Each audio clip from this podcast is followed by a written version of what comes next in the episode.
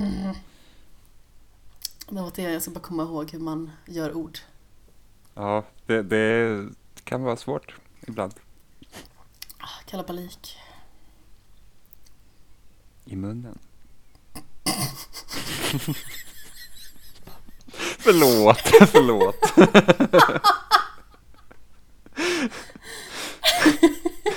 Jag bara tänkte typ på alla bokstäver bara trängdes där inne och bara så här, vi vill ut, vi vill ut. Ja, ja. Åh gud, Det här blir bara bättre och bättre. jag ber så hemskt mycket om ursäkt. Okej. Oh.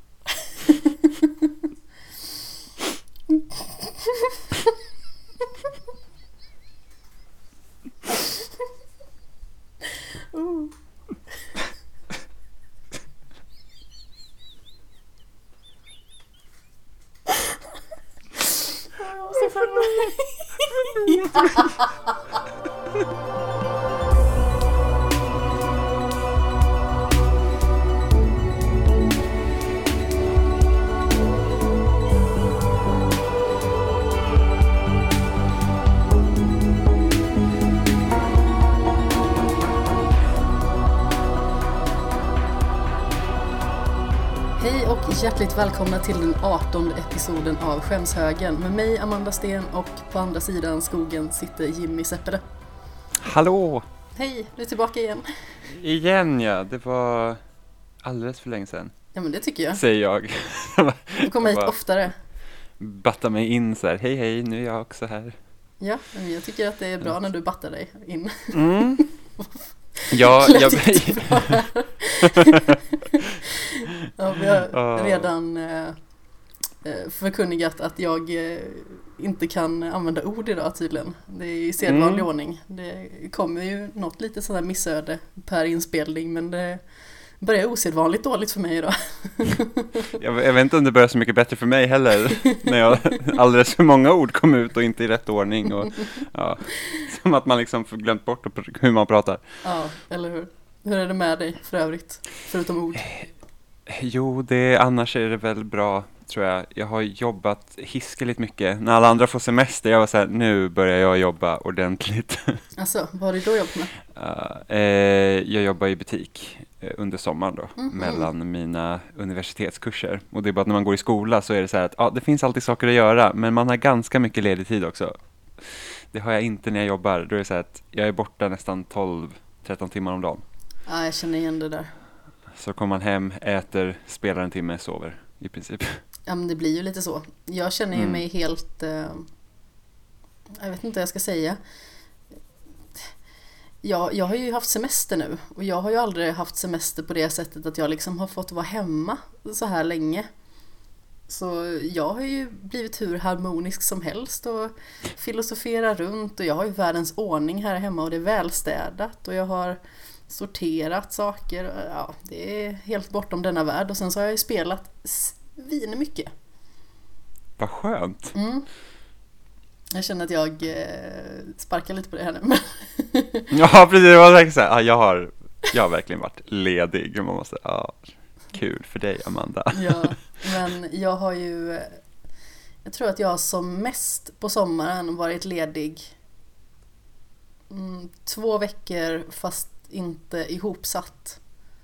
Eh, ja, det är nog se- sedan jag slutade gymnasiet ungefär. Så det här var liksom din första, alltså första, första semester? Min första alltså, riktiga semester som där jag har tre veckor sammansatt semester. Mm. Gud vad skönt. Ja, det har varit jätteskönt. Eller det är fortfarande en, en liten bit kvar. Det är en och en halv vecka kvar. Så Ja. jag kommer ju få slappna av lite till i alla fall. Men jag har ju varit i Amsterdam och det var ju väldigt speciellt. ja, hur är det? Jag kan ingenting om Amsterdam, förutom typ att där finns det droger och prostitution i Det drivor. fanns det. Mm, ja. Nej men alltså Vi visste inte exakt vad vi skulle hitta på i ärlighetens namn. Utan det var mest så här att vi ville åka på en resa tillsammans för första gången. Och sedan så var Amsterdam ganska så lägligt. Och i och med att det är så pass nära och ja, men som sagt det är ganska rimliga priser och sådär. Både liksom när det gäller att eh, bo och ta sig och äta och sådär. Det är ganska så ja, men, lagom prisklass på allting. Mm. Så vi Alltså tog det lite typ, som det kommer. ja, men, Så även så här restaurangbesök och sånt är liksom jämförelsevis med svenska priser typ likartat eller? Ja, jag skulle nog säga att det är lite snällare priser på eh, vissa ställen ändå. Men eh, då får man ju ändå tänka liksom att det är alltså, om man går och äter på restaurang. Sådär. Mm. Men det var absolut eh, superrimligt. Men, eh, men vi var där från tisdag förra veckan till fredag. Mm. Så vi var där två stycken hela dagar då och eh, strosade runt. Jag tror vi gick, vad var det, 47 000 steg eller någonting på två dagar. Jesus. Så det blev eh, mycket spatserande och eh, vi var på konstmuseum, vi var lite grann utanför Riksmuseet. Sen så var vi på ett modernt konstmuseum. Och sen samma dag så var vi också på ett erotikmuseum. Oj, Ja, oj. oj, oj, oj. Nu blir jag väldigt intresserad. Ja, det var faktiskt ganska roligt. Det var ju liksom så här, dels så här, lite mer historiska ting eller vad man ska säga och sen så var det väl alltså, så här, prydnadssaker, allt ifrån det till alltså, sexleksaker och ja men olika typer det- av snusk helt enkelt. Fa- fanns så här medeltida porr liksom? Någon sten med lite Men alltså, det var ju typ lite så här skulpturer och lite sådana grejer. Typ. Ja, Men hur, hur var, alltså, vad var det knasigaste du såg där då? Som man bara så här, oj, eller så här, tänkte bara så här att, men shit, höll man på så då? Eller något? Alltså, du menar på Erotikmuseet? Ja, ah, precis. Alltså det var en liten skulptur där det var Den hade jättestor penis och sen så höll den sig själv för ögonen som att den typ var rädd för sin egen penis. Det är jättekonstigt. Ja, alltså det, det är liksom, det är väl inget att hålla för ögonen för, man får ju liksom beundra Sitt verk. hantverket i så fall. Ja, men jag känner väl det liksom, eller, så bara, eller, eller tänker ni läsa bara, åh nej, det hände igen, eller något sånt där, jag vet inte. det var, ett jätte, det var en jättekonstig liten typ staty eller vad man ska säga, en liten skulptur. Från vilken liksom tidsperiod? Oj, det minns jag inte. Men inte så här, hur, Det var ju hur massor med religiös? saker överallt liksom. Så, Ja. men det var roligt och sen så fanns det, alltså, det var också, det var en form av så här snurrande typ kabinett eller någonting med, med stolar och sånt som användes liksom i erotiksyfte.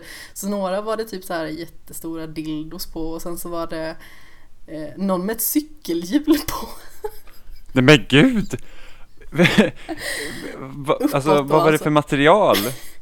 Alltså vad var det byggt av? liksom? Stolarna. Ja, Ja, vanliga allmänna stolar. det var liksom trä. Ja, Alltså att, och även typ så här trädildos på ja. stolen då. Jaha, alltså ja. väldigt, väldigt varierat. ja, men, ja, Det med cykelljudet var väldigt märkligt bara. det kan jag tänka mig. Liksom, hur används den här och i vilket syfte? Ja, alltså det, det fanns lite så här instruktionsvideos. Seriöst? ja! det var inglasat också så det var en liten bit ifrån. Man stod liksom inte och glodde supernära för det känns så konstigt. Ja, Men äh, den var väl inte så jätteanvändbar egentligen. Alltså varför ska man sitta och rulla på ett cykelhjul egentligen? Det känns lite, lite skumt faktiskt. Jag hade inte tyckt att det var bekvämt i alla fall. det låter inte jättebekvämt. Men sen man vet inte, det kanske är liksom typ Världens det mest grej. fantastiska. Ja. Har du läst, det var om kanske ett eller två år sedan så var det en Reddit-post om någon som hade varit hos doktorn, eh, en, en man då, eh, som gjort prostatundersökning och tyckte att det var typ det bästa någonsin. Och sen Så hade han liksom, ja precis, att han, han och och han liksom känner, alltså du måste läsa det sen för det var så roligt skrivet, alltså man, man blir helt mållös, alltså man typ vrider sig i skratt. Eh, så att han liksom gick till typ någon så här musikaffär och typ köpte trumpinnar och låtsades vara trummis för han behövde ha något han kunde stoppa upp liksom i, i rumpan. Eh, och så här, hur han beskrev det här var så roligt. Så de, den måste du läsa sen, för att det, det är liksom så här, alltså det var verkligen så här typ att, det var som att han hade hittat Gud. Det var ungefär den, liksom. det var så här bara så, ja.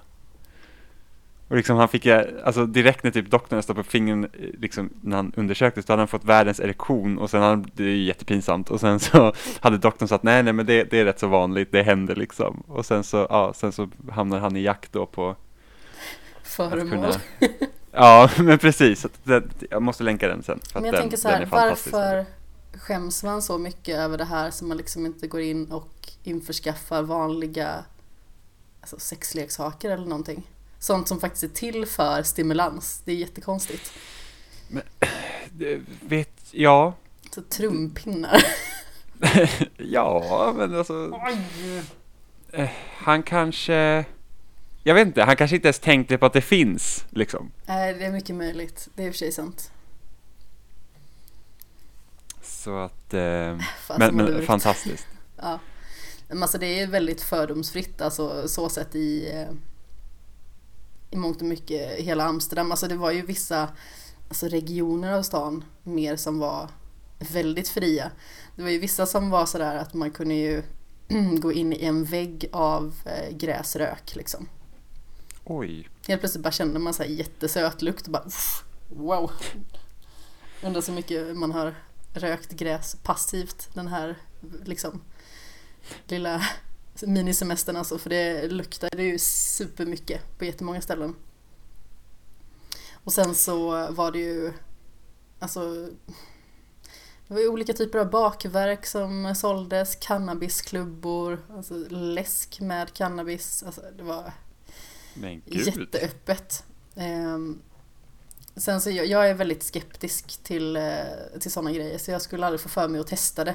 Jag är ju sån att jag, jag dricker ju nästan inte heller och, och sådär. Utan jag, jag känner så här att det finns saker som jag njuter av att alltså, inmundiga eller sådär. Alltså det kan vara Red Bull är en sån grej, jag tycker det är jättegott. Jag vet att det låter jättelöjligt men jag tycker att det är jättegott. Eh, så det, det dricker jag hellre eh, när folk typ vill ja, men, gå ut och dricka alkohol. Mm. Då dricker jag hellre Red Bull egentligen. Sen så kan Mm. drinkar och så vara trevligt men Ja men sen så Aj. äh, Förlåt vad skulle du säga? Nej, nej, jag sa bara att jag är, jag är precis likadan. Jag eh, dricker väldigt sällan och jag känner inte att jag har något behov av att jag måste dricka. Nej men inte jag heller. Alltså, det känns som att det är väldigt många som ibland inte har något bättre för sig på något vis. Det låter Ja, och att det här liksom så jättefördomsfullt. men- Ja, nu sitter vi här sån här nykterister vi bara, folk bara dricker. eh, nej men vissa är så att så fort det är ett socialt sammanhang, då ska man dricka. Mm. Liksom såhär, bara, åh nu träffas vi, det är klart vi dricker. Ja, är Den har lurigt. man ju varit med om liksom. Så att, eh, vi- ja, fast nu, jag tror vi kom fram så här studier nu att unga människor dricker allt mindre och mindre. Och det måste ju vara för att det faktiskt finns saker att göra. Ja, man kan ju hoppas det i För alla fall. liksom, alltså, vi har ju hur mycket media att konsumera som helst. Liksom, vem har tid till att dricka? Om man säger så, vem, vem har tid att bara liksom... För att jag tänker typ, om man tänker så här. Jag vet i alla fall när det, när det pratas om att alkohol skulle förbjudas i Sverige tidigt 1900-tal, tror jag det var. Mm. Eh, vi drack ju nästan ihjäl oss. Ja, precis. Kallt och jävligt, alla är deprimerade, det finns inget annat att göra. Varför inte bara försöka göra sitt liv mer drägligt genom att typ domna bort det? Nej, men, eh, Ja, men det, det är lite så, tror jag. Eller liksom tänk typ så här på, om man tänker då 80-talet kanske, liksom att ja, när du, vad ska du göra hemma liksom? Det finns en, två tv-kanaler i Sverige. Det är liksom, VHS var väl inte så utbrett än, det var så tidigt 80-tal liksom, så du ja, gick ut till baren eller någonting sånt och så drack du med dina kompisar liksom. Ja, nej, jag antar att eh, alltså det finns ju mer sätt att underhålla sig. Men sen så, alltså. Jag kan väl köpa att det kan vara trevligt att ta en drink. Men om jag har ett alternativ på en alkoholfri drink som är godare. Då tar jag ju den. Jag tar ju inte någonting bara för att det är alkohol i. Nej men precis. Ehm, och jag har ju liksom, till och med, jag vet inte om jag berättat det i podden tidigare, men i ett sällskap där jag, jag tror att jag till och med körde faktiskt i ärlighetens namn, så var det en som försökte att eh, spetsa min dricka med vodka. Nej men fy. Och jag tror aldrig jag blivit eh, så arg eh, faktiskt på, på någon. Och sen så fick jag liksom då skulden för att den här personen tyckte att jag behövde slappna av mer och att eh, jag är ju jättetrevlig egentligen. Liksom. Det har väl knappast något med saken att Nej, göra men där. alltså- liksom så här, Det här var också att jag drack Red Bull ja. eh, och så var det någon som frågade vill du ha något mer och så var jag tvungen att gå ut och ta ett telefonsamtal eller någonting i den stilen och sen så när jag kommer in så ser jag bartendern då står och häller upp vodka För att de tyckte att det skulle vara kul då om jag drack det. Och sen köra bil efter det då? Alltså grejen är ju att eh, jag, vet, jag tror inte att de tänkte så långt. Eh, faktiskt. Så, så det klandrar jag inte om över utan det är mer liksom det här att varför är det så viktigt att få i en person som inte vill dricka alkohol alkohol? Det är liksom Alltså det är ju en form av eh, brott. Ja men där är mycket. ju, Du förgiftar ju någon. ja, men där är ju att spetsa någon annans dryck måste ju vara brottsligt. Det spelar ju liksom ingen roll om vi är vänner eller sådär. Att försöka droga någon det är ju jätte, jättetaskigt. Ja men gud ja. Ja men speciellt om det är vänner. Då är det liksom ska man inte, ska man, det är väl något sällskap man ska känna sig trygg i känner jag. Ja, Ja. nej. Så var det också när jag jobbade på restaurang, när man hade så stora sällskap, så här, speciellt i konferensgård, när det var om liksom, företag som kom dit med anställda Mm. och, och liksom hade, och då var det många som sa att "Ja, men den här personen vill inte alkohol, men vi får inte göra det tydligt att den här personen inte ska ha alkohol. Eh, Okej. Så att det inte blir det här liksom att det blir inte en grej att den här personen Ah. inte dricker för de andra. så Ah, då okej. kunde man vara liksom så att man får bara veta, okej den här personen sitter där, då är det bara att man, är, man, man frågar inte, man erbjuder inte, man hoppar över, men man säger liksom inte att alkoholfritt du vet, utan man bara så här heller. Ja, men det kan jag Eh, köpa. För jag var på något mm. eh, galej någonstans i Göteborg. Jag vet inte om det var någon jubileumsfest eller någonting i den stilen. Utan... Men då i alla fall så beställde jag, jag tror det var Red Bull faktiskt just då, i glas. Bara för att då ifrågasätter ingen vad man dricker för någonting. Nej. Det är jätteskumt. Alltså den retoriken tycker jag är så otroligt märklig. Att man liksom inte bara Mm. kan få inmundiga det man vill eller Alltså jag dömer inte folk som vill ta alltså, andra substanser som är starkare än så. Eh, alltså så länge det liksom inte går ut över någon annan Mm. så dömer inte jag det. Alltså det är samma sak. Som sagt, vi var i Amsterdam och där är ju liksom prostitutionen är väldigt öppen till exempel. Mm. Och jag är väldigt fri av mig när det gäller alltså, min och andras sexualitet. Det är liksom inget konstigt. Folk får göra vad, vad de vill så länge det inte skadar någon annan. Eller om man nu nödvändigtvis ska skada någon annan, att den personen faktiskt är med på det. Ja, men precis. precis.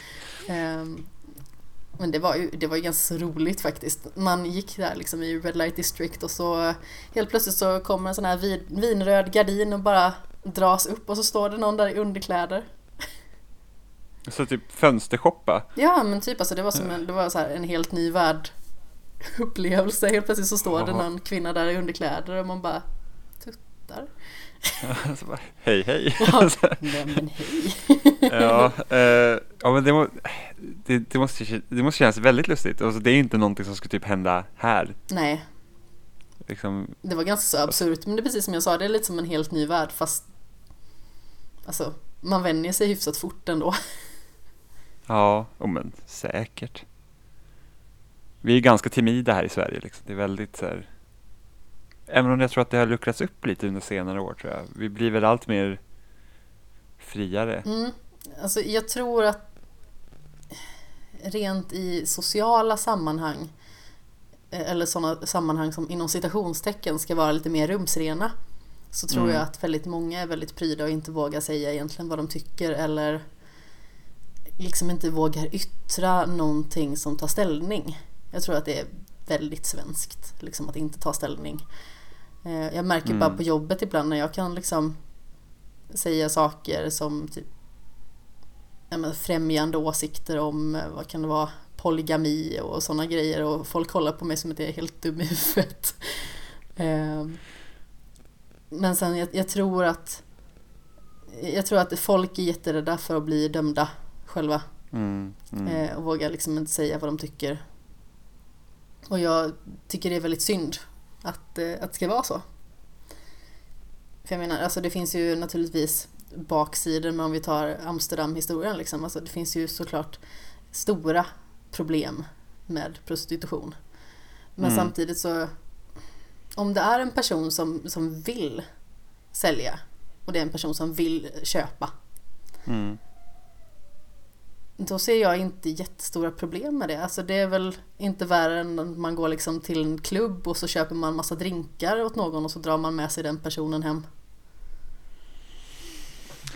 Ja, och sen så kan man också fråga sig om på grund av liksom den restriktiva liksom lagstiftningen vi har så kan ju det också bidra till att problemen Ökar. finns. Liksom så att ja, men det är olagligt och då, måste, då hamnar man liksom på fel spår redan från början. Och sen så och då, då, då blir det så liksom att det är lättare att utnyttja folk för att det liksom blir en sorts vad ska man säga, gråzon där. Ja, verkligen. Nej, som sagt, det är säkert jättemånga som inte håller med mig just nu, men jag är ganska så fri. Så länge vissa saker liksom inte skadar andra, liksom att folk är med på det. Mm. Ehm, Att det liksom finns ett eh, unisont godkännande från parterna. Alltså, då får det väl vara så. Alltså det är väl... Oftast är det ju personer som vill ha det trevligt. Mm. Och om en person som faktiskt säljer sex definitivt är med på det, liksom så sett. Ehm, så äh, ja, vad är då problemet? Mm. Nej men det kan jag ju hålla med om. Det känns som att vi har spårat jättemycket från de potentiella ämnena dagen till ära. Eh, hur långt är hoppet från prostitution till Stranger Things? Jag skulle säga att det är ganska långt. Jag skulle också säga det. om vi inte går så här att jag tycker om film och jag betalar för en tjänst som ger mig film och tv-serier. Bra. Mm. Ah, ah, var det Apropå köpa tjänster. Ja men precis. Eh, ja, har, har du sett klart tredje säsongen? Det har jag. Det har, vad, vad tyckte du? Ehm, Jag tyckte att den här säsongen nog överlag var mycket mer stabil än förra. Förra säsongen så hade jag lite svårt med den här Eleven avstickaren där hon skulle liksom ha något form av rebelliskt leverne och finna sig själv eller någonting sånt där. Hon var mycket mer älskvärd i den här säsongen och jag gillar Eleven när hon är mer älskvärd. Ja, Sen så... Alltså första säsongen, den var ju väldigt speciell i sig för att den var ju så mystisk och den var spännande. Och den kändes ganska så ny ändå. I och med att det var liksom i inledningen av den här 80-tals vurmarvågen på något vis. Nu känns det lite grann som att det blir ja, Monster of the Season lite grann. Att det var ett monster i första och sen så är det monster i andra och sen är det ett nytt monster i tredje. Och sen så när fjärde säsongen kommer, för det vet ju alla att det kommer den göra för det slutar lite cliffhanger-aktigt. mm. Då kommer det ju säkert alltså, bli likadant. ja, jag tycker i och för sig om att det är liksom ett nytt monster per säsong. Jag hade gärna sett att de här monstren var mer skilda åt varandra faktiskt. Så Ja, att de inte egentligen var ihopkopplade på det sättet för att det monster som är i den här säsongen är egentligen en typ en ny version av monstret från förra säsongen. evolvering. Ja men precis, det är liksom, liksom en, äh, monsternas Stranger Things Ghost. Pokémon. ja precis. Eh, och jag, alltså jag älskar de här barnskådisarna. Jag tycker att de har så bra kemi med varandra. Ja, de är och, jättefina. Och liksom att, att det de gör, alltså när man får typ det här The Goonies eller typ så här Vi fem, eh, liksom delarna är fantastiska och sen så blandar de in en massa så här onda ryssar, eh, organisationer och liksom hela den liksom så här att åh, det är något stort företag här som är jätteont. Alltså konspirationsteoridelarna, det är ju superintressant och spännande. Verkligen. Ja, fast jag tycker inte om när, de här, när det blir så här stora organisationer. Då tycker jag bättre att det är något, det, vi har något övernaturligt och sen är det barnen som är i fokus. Eh, och, och det här stora liksom övergripande, det känner jag liksom så här, det tycker jag är lite tråkigt. Ja, kanske. Jag tycker att det är fint när det liksom sys ihop ändå på något vis. Men eh, jag tycker att det kan bli lite uttjatat när det är typ så här samma monster från samma värld och så är det det om och om igen liksom från Mm. the upside down. Ja, men precis. Alltså jag förstår att det är Och- deras nisch men det känns lite så här nu är det samma sak igen och sen så måste typ eh, någon rädda dagen och så förlorar man någon i det svepet och sen så och det blir är- det samma sak igen. det är inte riktigt något nytt liksom. Och sen, sen tycker jag liksom nu när det är en tv-serie så är det lite synd att typ de tre sista avsnitten är liksom finalen.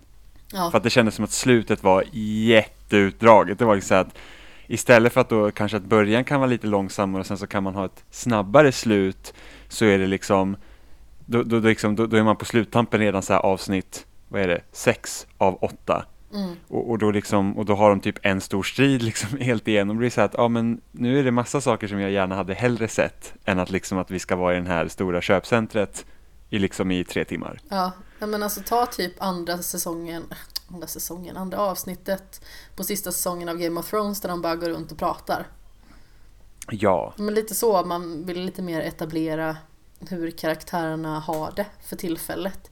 Istället för att det sys in bland all galenskap. Man får gärna ha det lite lugnare och mysigare i början.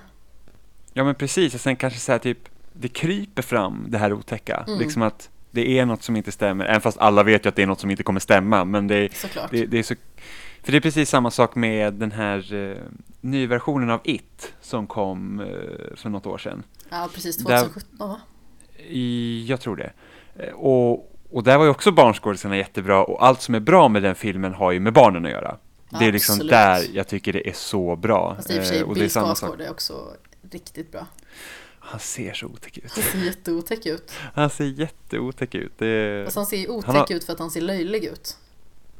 ja, ja, jag har bara sett den på bio. Jag så, har inte sett den sedan den kom ut. Även om den är i min Netflix-kö för jag skulle vilja se om den någon gång. Men jag kommer ihåg jag att jag vågar tyckte inte, att jag är för feg. Jag vågar Ja, inte se den själv i alla fall. Åh, jag blir ju knappt rädd för skräckfilm längre. Va? Ja, jag vet, det är jättetråkigt. För att jag, du ens? Ja, nej men det är så att eh, när the, den amerikanska versionen av The Grudge kom Alltså det, det är den läskigaste filmen jag sett, alltså jag var så rädd för den, alltså det var liksom så här, det var månader av mardrömmar och liksom så här obehag, bara man tänker på den filmen. Och sen dess har jag liksom inte varit riktigt, alltså lika rädd för någonting, jag kan fortfarande bli skrämd, men det är ju inte som att det är liksom så att, åh, nu har jag sett något jätteläskigt eller spelat något jätteläskigt, sen är det svårt att sova. Jag tycker Det The Ring liksom var läskig. Men det var ju... Jag kollade väl på den precis när den kom. När kom den egentligen? 2003 2003, då var jag 11. Yes, jag såg den på bio. Oj! Ja, vi satt längst fram också. Jag tror jag aldrig har varit så rädd när hon kryper ut ur tvn. Alltså det var så, det, det- filmen var ju klar.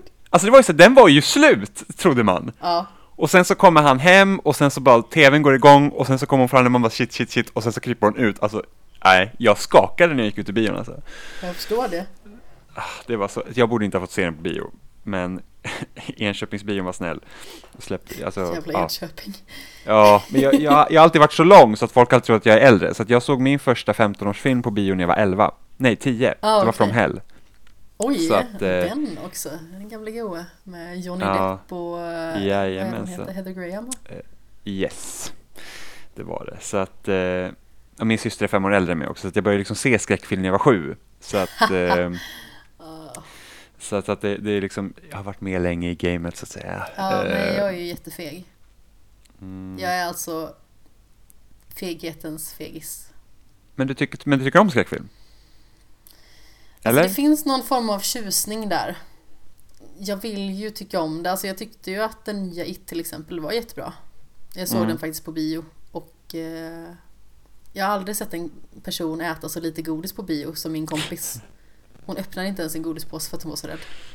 Oj, Ehm, spännande. Alltså i början var jag lite så här, haha, eh, det här går väl bra. Typ en halvtimme in så satt jag ju typ och höll händerna för ögonen och kollade igenom en springa mellan mina fingrar. Så Ja. feg är jag. Men alltså, Men hur, ah, det, hur går det när du spelar skräckspel då? det gör jag ju helst inte. För att där, är det, ju- där kan du inte sätta händerna framför ansiktet, där måste du spela. Alltså i synnerhet inte när jag spelade The Impatient, världens sämsta VR-spel. Eh, har du spelat det någonting? Nej, jag har inte spelat ett enda skräckspel i VR än. Nej, men alltså Det spelet är så dåligt så du behöver inte spela i alla fall. Men Mm. där är det en sekvens när man står och kollar in typ i ett Inte, inte dockhus direkt men alltså Det ser ut liksom som en rekonstruktion av ett hus.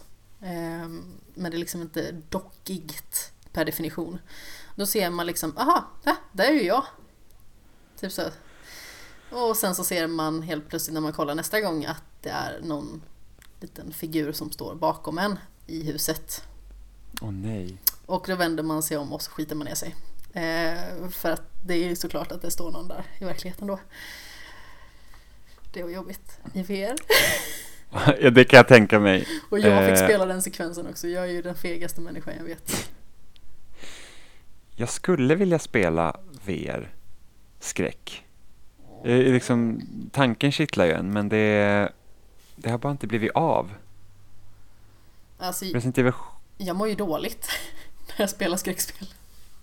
ja, har du spelat PT? Ja, Det är fantastiskt. alltså det var ju...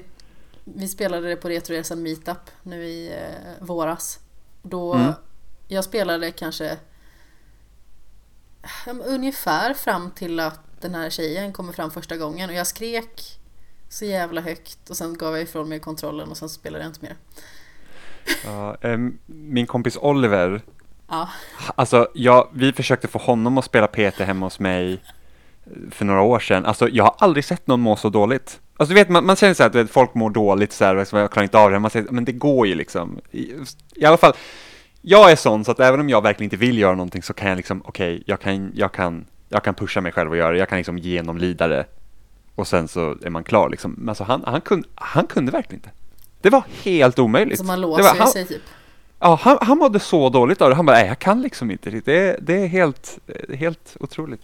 Ja. Men han spelar igenom hela Resident Evil 7 i VR, det förstår jag inte. Ja, jag vet. Han bara, jo, jag spelade i VR. Man säger, alltså, jag har inte ens testat i VR. Ja, det är sjukt läskigt. Man blir jagad av han den där stora, alltså, du vet, man blir jagad av någonting, alltså, det, det kan vara bland det värsta jag vet, för det, bara, liksom, det kryper bara i ryggraden på en, så man bara vet, och så, så, så känner man sig, kontrollen skakar till när den nuddar den, och man säger bara, åh nej, nej, nej, nej, nej, bort från mig liksom. Ja, det är så här.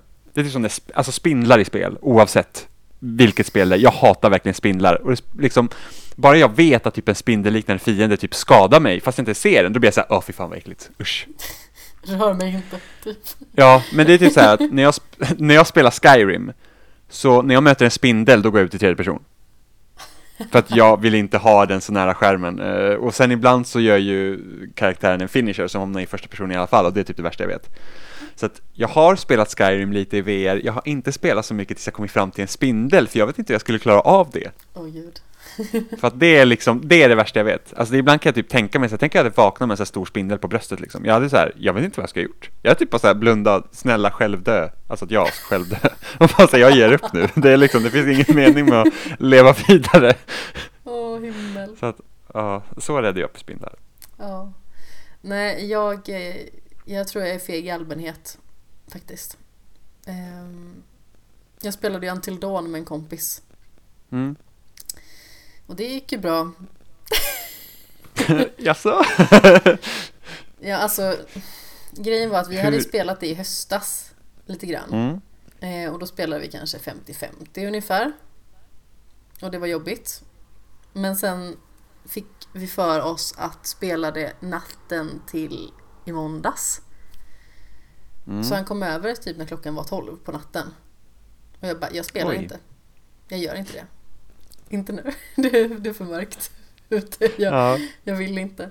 Eh, och sen så fick han för sig att ja, men, eh, han skulle skrämma mig lite extra så han tog tag i mitt ben och jag skrek ju rakt ut. Ett väldigt högt Men skrik. Jag tror att min granne har sitt sovrum bredvid mitt rum. Det var gud. Eller bredvid mitt rum, bredvid min... Eh, Eh, mitt sovrum med snedstreck, mitt vardagsrum. Brukar det höras bra mellan lägenheterna?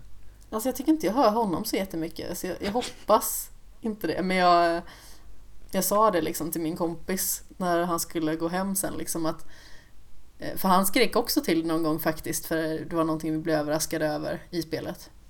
Mm. Och eh, då sa jag liksom det att om inte han har vaknat av våra skrik då måste jag nog kolla så att han lever imorgon liksom. Ja, För jag, eh, jag skrek ju väldigt eh, högt för jag blir ju superrädd. Eh, Och sen Mm. så två dagar senare så kom min kompis hit igen och så avslutade vi spelet då. Spelade de sista tre kapitlen eller vad vi nu hade kvar. Ehm, Och då spelade jag lite i början men sen när det visade sig att det faktiskt är ett... Eller har du spelat Until Dawn förresten? Nej, jag har inte spelat. Men det spoilar på. Ja, Jag bryr mig okej. inte. Eh, Det visar ju sig att det är ett monster. Mm. Eh, för man tror ju liksom att det är en inom citationstecken vanlig psykopat bara som vandrar runt. Eh, men det visar sig att det är ett eh, stort monster som har ja, det har blivit framtaget av kannibalism eller någonting i den stilen. Så om man på det här berget då eh, behöver använda sig av kannibalism för att överleva. Då, vet inte, det väcker någon form av ande som gör att man blir till något, alltså man ser ut som en jättegollum-varelse ungefär. Jättevidrig. Okej. Superlånga ben. alltså, tänk typ, vad är det de heter? Eh, Necromorph heter väl de i Dead Space? Ja, ja, Ja, precis. men tänk en blandning mellan dem och Gollum ungefär. Eh, Usch. Ja, jätteusch. Alltså Dead Space, där höll jag på att skit- skita ner mig också jättemycket när jag spelade. För det spelade jag själv. Det var inte kul. Ja, jag älskade, alltså första Dead Space är så Det är bra. jättebra, det är jättejobbigt också. Eh, och jag var jätterädd och jag spelade bara när det var ljust ute. Jag kommer ihåg när jag spelade det första gången, det var liksom så här, det var typ, det var ett av de första skräckspelen jag faktiskt köpte. Eh, och då var jag, på den tiden var jag mycket räddare än vad jag är nu. Eh, och då var det så att jag spelade ett kapitel i taget, max. För sen så orkar jag inte mer. Det är liksom, det är alla ljud, det bara knorrar och knarrar i det här skeppet och liksom, och det spelet var ju mycket så här också att, Tystnaden är ju värst. ja, och det händer, ibland händer inte saker, man var ändå livrädd liksom. Ja, men man vet ju liksom att om jag går runt det här hörnet nu och inte kollar mig för, då kommer jag bli attackerad. Ja, och där har du ju också så här en jaktsekvens, det där stora monstret som kan eh, hela sig själv, liksom Åh, Ja, alltså det, det var ju, alltså första gången man spelade det, det var ju panik. men du alltså, menar det när man alltså, är inne i det här jobbigt. rummet bara? Ja, och sen så typ så här, man ska ut i den här dörren och sen så bara, åh, vänta, jag måste overrida, liksom, håll dig vid liv typ. Man bara, nej, släpp ut mig! Jag vet inte hur många gånger det tog för mig innan jag fattade att okej, jag ska bara ta mig ut härifrån. Vad försökte du göra? Döda den jäveln. Ja. Okej. Ja, jag la benen på ryggen fort som fan. Alltså det är, jag är jättebra på att fly i spel. Liksom så här bara, så här bara, och där är dörren och där är monstret. Så bara, jag väljer dörren, alltid. Men alltså, jag blir ju rädd för sådana dumma saker också, så jag är ju typ rädd i The Last of Us också. I Last of Us? Ja, Ja men gud, de klickersen var asobehagliga. ja de är jätteläskiga. Alltså typ när man bra. är i det här powerplanten och ska liksom starta igång hela den grejen. Alltså det var hemskt. Ja, men Alltså, det är nog det värsta av allt i hela spelet, Ja. när man ska sätta igång generatorn. Ja, ja, det är så hemskt. Det är så hemskt. Alltså, jag, var- jag var, När ljudet går igång här, då kommer jag behöva lägga benen på ryggen som satan. Ja, och eh, det värsta för mig är att jag har ju så dåligt lokalsinne. Jag hittar ingenstans. Så att, inte nog med att jag har massa monster efter mig, jag vet runt inte vart jag ska. Ja, ja. Jag var liksom bara vart, och sen så springer man ut så bara, nej, det var här jag började. Och sen så får man springa väggen. Eh, så att, eh, men det alltså på svåraste svårighetsgraden på remastern. När de hade, för då hade de lagt till en ytterligare svårighetsgrad. Nej. Så då, då var det ju, alltså det, det var kämpigt. Har du spelat det? Ja. Ugh. Så jag, jag tycker faktiskt att, jag tror jag hade som roligast med spelet spelmekaniskt sett på det svåraste. För då var det verkligen så att då måste man verkligen smyga och använda alla vapen och, och liksom eh, tillbehör, skulle jag säga, tillhyggen eh, Mm. efter bästa liksom sätt. Och jag är, så att, jag är inte sån som experimenterar själv. Utan har jag liksom så här, är spelet lätt och jag har ett vapen och det funkar, då kör jag med det vapnet. Det är liksom bara så. att Jag, jag bryr mig inte om att experimentera. Men om ett spel är svårt och måste pusha mig till att använda olika vapen, då kommer jag att göra det också. Och då brukar det ofta mycket roligare. Ja, nej men det är faktiskt helt sant. Alltså jag har ju spelat NIR en del det senaste. Ehm, och då var det liksom så här att jag har bara kört på. För att det har varit ganska så lätt och det har funkat Mm. bra. Och sen när jag kom till sist- sista bossen så gick det inte alls så jättebra för mig. Det blev ganska så svårt. Eh, och då går det liksom inte heller att ta sig någonstans och försöka att hitta liksom, vapen eller eh, sådär eller uppgradera eller någonting utan man är liksom fast på sista bossen. Man kan inte göra någonting såvida inte man har Mm. en annan save som man kan ladda. Men det hade jag inte. Åh. Men då var ju min pojkvän, han bara, "Ja, men du har ju inte uppgraderat nästan någonting, du har bara uppgraderat dina vapen lite grann men Så då eh, lade han till lite olika typer av men, så här, program och chip och sådana grejer som Mm. underlättade jättemycket. Och då bara, jaha. Jag, alltså jag Mm. tänker ju inte på det utan jag bara, jag är en person som Jag nöter ju bara... Jag är mer envis än taktisk. Alltså det, det borde ju inte vara så. Att spela ett taktikspel, då är jag ju tvungen att vara taktisk. Och då har jag oftast Mm. inte så stort problem med det. Eh, Jag kan oftast tänka några steg i, i förväg. Lite schackaktigt sådär. Men Ja, Eh, därför tycker jag ju till exempel alltså Super Meat Boy och den typen av spel där man bara behöver nöta och vara envis blir, som en man gnu blir, liksom. man blir, ja, man blir skickligare liksom. Ja, man bara så här, gör om, gör om, gör om, gör om, gör om, gör om. Du dör, Ja. gör om. Och- liksom så. Och Sup- Super Meat Boy är så fantastiskt på det sättet också, för det är verkligen så att du, du, liksom, du, du stångar huvudet mot väggen mot ett och samma hopp, sen kommer du över det och bara åh, nu vet jag vad man gör och så kommer man över det jättelätt och sen kommer man till nästa hopp så att man liksom så här, du, du kör ju om, du blir bara bättre och bättre hela tiden för första delen av banan får du alltid träna på. Ja. Det älskar jag med det spelet. ja, men alltså det var likadant egentligen. Nu har jag ju precis spelat Katana Zero. Mm. Det var ju också lite likadant att man lär sig hela tiden av sina misstag och man återuppstår fortare än en höna bajsar. Liksom. Ja. Turbohönbajs. Eller? Ja men precis, så det är så här om, om, om, om igen, klarade om, om, om igen. Alltså det är ju många ställen som blir sådana. ja. Jag vet att många i vår redaktion tycker att eh, Katana Zero är typ det bästa som finns. Jag tyckte det var Och jättebra. Jag tycker också det var bra. Jag tycker att det, spelmekaniskt sett så tycker jag att det är inte så, så vast som det kunde ha varit. Det är inte så tajt, det är väl det. Nej, och sen när det väl kommer igång så är det sen slut. Ja men det det är liksom- mycket sådär.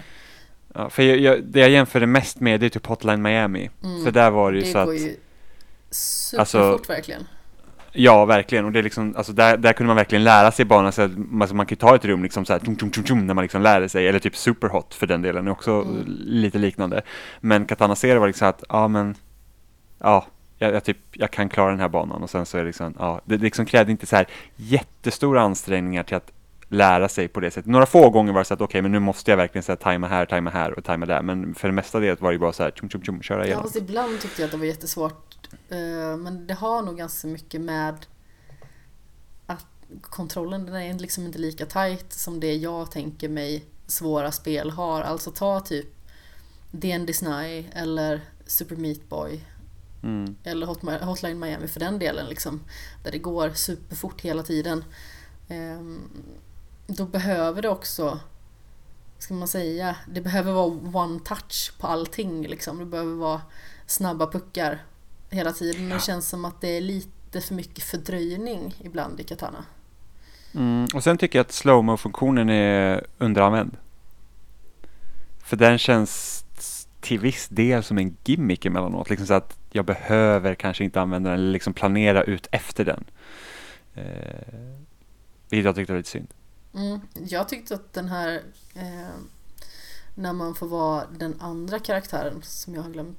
Den som eh, de brukar, de sa typ är The Dragon eller någonting. Ja, precis som Eh, kunde typ så teleportera. Nej, eller hur fan var det? Ja, teleporterar ja sig igenom flera laserstrålar. För man kan Precis. inte bara dasha igenom dem. Den funktionen var jätterolig. Där var jag lite besviken över att man liksom inte hade sen. Ja, jag håller med. Jag tyckte det var absolut det roligaste i spelet. Det var liksom, för att då kändes det som verkligen att här har vi en sekvens och för att klara den här så måste jag göra så här. Mm. Och sen får man liksom planera och execute. Även om jag tyckte det var väldigt kul när man dog i det spelet så var det bara så att nej, så där händer det inte liksom. Utan då spolar man tillbaks bandet så får man göra om det. Så att liksom att du dör liksom egentligen inte. Utan Nej det är så att exakt. Eh, du berättar fel eller vad som Ja men typ. Ja. Verkligen. Ja, det var faktiskt en väldigt eh, skön touch. Eller vad man ska säga. Mm. Nej, men det, det var ett väldigt bra spel. Alltså, jag, det är fortfarande inte årets bästa spel. Jag är ju lite gnällig också. Jag tycker ju inte det här spelåret har varit så starkt. Alltså, det har levererat en hel del ganska bra spel. Ja, Men jag vet, Ja. jag har spelat Outer Wilds. Men jag, jag, känner, Mhm. jag spelar typ aldrig på min Xbox Mm. One. har du en Xbox One? Men då finns det ju ingen ursäkt Amanda, jag trodde du var utan en. du må, alltså, jag kan ju hålla med dig, jag tycker också det här spelet, alltså att det har inte varit liksom så här, liksom mega, liksom wow, liksom som, som eh, nu typ tre år i rad har varit så här på våren. Man så bara shit, det är så mycket spel. Även om det kommer mycket spel, eh, många, mycket bra spel. Men Outer Wilds var verkligen så här att, alltså det var typ, alltså det är Breath of the Wild-nivåer för mig med det spelet. Det är verkligen så här, så, så jag var he, alltså helt amazed det. Tar lite tid att komma in i. Men sen när man liksom börjar liksom öppna upp det, liksom man börjar förstå hur saker och ting hänger ihop, alltså det är liksom, alltså jag spelar säkert så här 30-40 timmar i det spelet. Ja, ja, jag tror dig. Men Alltså det var mitt liv. behöver, Två veckor i juni. jag, jag behöver kanske testa det. Men jag har mycket Och sen annat spel också. ja, alltså det finns ju för mycket att spela. vidare. Ja, jag har ju hållit på att spela, alltså vi håller på med några kompisar nu att spela igenom Borderlands-spelen inför trean. Nu, jag ju spelat Borderlands 1 hur många gånger som helst, jag spelar Borderlands 2 hur många gånger som helst också, men jag har inte spelat dem på Xbox One liksom, så vi, nu köpte vi allting och så sitter vi och lirar det liksom. Så det är ganska nice att kunna spela så här en, två timmar varje kväll efter jobbet. Och bara Ja. så här typ, ja, ah, här är massa monster, vi bara dödar och sen hittar man lite loot och så går man vidare. Ja, Så att, eh, men eh, jag vet inte, är du sån som spelar mycket multiplayer? nej, absolut inte. Inget annat, okej. För att annars, Apex Legends är ju också ett sånt här spel som jag tycker verkligen varit så här wow i år. Jag tycker det är, alltså de tog Battle Royale-genren och bara så här, nailed it. Det är liksom utan tvekan det bästa Battle Royale-spelet. Okej, är så pass. Det går fort. Ja men det är liksom, det, det, det är snabbt, det känns rättvist. Det är liksom, har inte så här, alltså okej, Fortnite är jättebra, men alla kids har lärt sig att bygga som jag vet inte vad i det spelet. Så när man hoppar in i det, man. Ja, men det är verkligen, man kommer in i spel som har så här, alltså jag, alltså ju, det blir så här, jag blir så stressad, jag tycker det är på fel knappar. Det är så här, bara nej, nu fick jag fan, nej, åh, nej gud, vad gör jag nu, åh, vad skjuter, åh nej, jag dog. Ja. Och typ, eh, Battlegrounds, det är så här typ att på Xbox, det är, alltså att skjuta i det spelet, det känns inte bra. Och då faller det redan där. Men alltså det ser ju Eh. kackigt ut bara man kollar på det. Ja, alltså, på PC ska det väl funka bättre, men liksom det är alltså typ, när du, träff, när du möter en annan spelare på Xbox-versionen så känns det verkligen att, alltså även om jag kommer bakom honom nu så kan inte jag vara säker på att jag får honom. För att vapnen fungerar så lustigt. Ja, Och, och det gör ju liksom att, så att ah, då, förs, då försvinner det lite så här att, jag gillar den typ hårda militär, liksom vinkeln det har, att, man, så här, att det är väldigt metodiskt, det går långsamt, det handlar mycket om positionering. Men just med att det känns liksom så orättvist på det sättet att jag liksom kan inte vara säker på min egen förmåga ens. Så att det blir frustrerande. Men Apex Legends är verkligen så här att det är kanon. ja jag, jag vill ju gilla att spela den typen av spel men jag, jag gör inte det. Mm. Jag älskar att tävla. Det är ju, jag tycker det, det är fantastiskt. jag tävlar hellre i, inom citationstecken verkliga livet. Ja, jo, men det, ja. Jag jo, har ingen jo, talang inom tv-spel. Det är väl egentligen det. Nej, v- Är du säker? Jag är nog ganska säker på det. I alla fall när det kommer till Okej. skjutare. Då är jag inte alls eh, speciellt bra. mm, men det är sånt man måste träna också. Jo, jag vet. Men jag, det är bättre precision i verkliga livet som sagt. Ja, ja, det är inte jag. Darrhänt och jävlig. Jag, jag, jag, jag är där. Ja, men jag, jag är alltså, jag tänker säga jag ska vara en värdelös kirurg. Det är såhär bara, ja men vi ska ta bort typ blindtarmen och så bara, shit. så jag bara, åh jävlar. Alltså det, det blev liksom helrenovering här inne. Öppna så. ytor. Ja, men verkligen så här bara, ja, eh, okej. Vi ska göra typ en fettsugning så här. Vi sög lite mer. Liksom, en lunga klarar man sig väl med. Och en njure. Det liksom, kan man sälja på svarta marknaden också. Tjäna en liten hacka. Åh, En halvt skadad njure också för att det, det är liksom inte snyggt. Det ser ut lite som en bakpotatis liksom. Jag gjort ett snitt i den. Eller hur? Så jag fyller den med lite gojs. Det här kan vi väl ha här inne. Lite, lite gasbinda och sådär. Ja, lappa lite. Hur kom vi in på det här? Jag vet inte.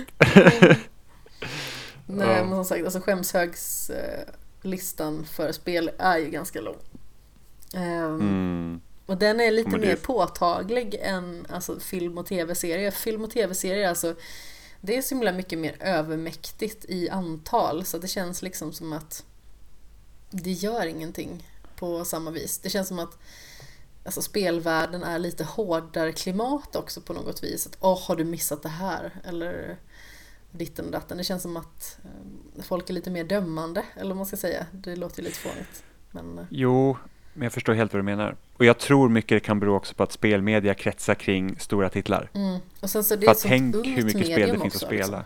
Ja,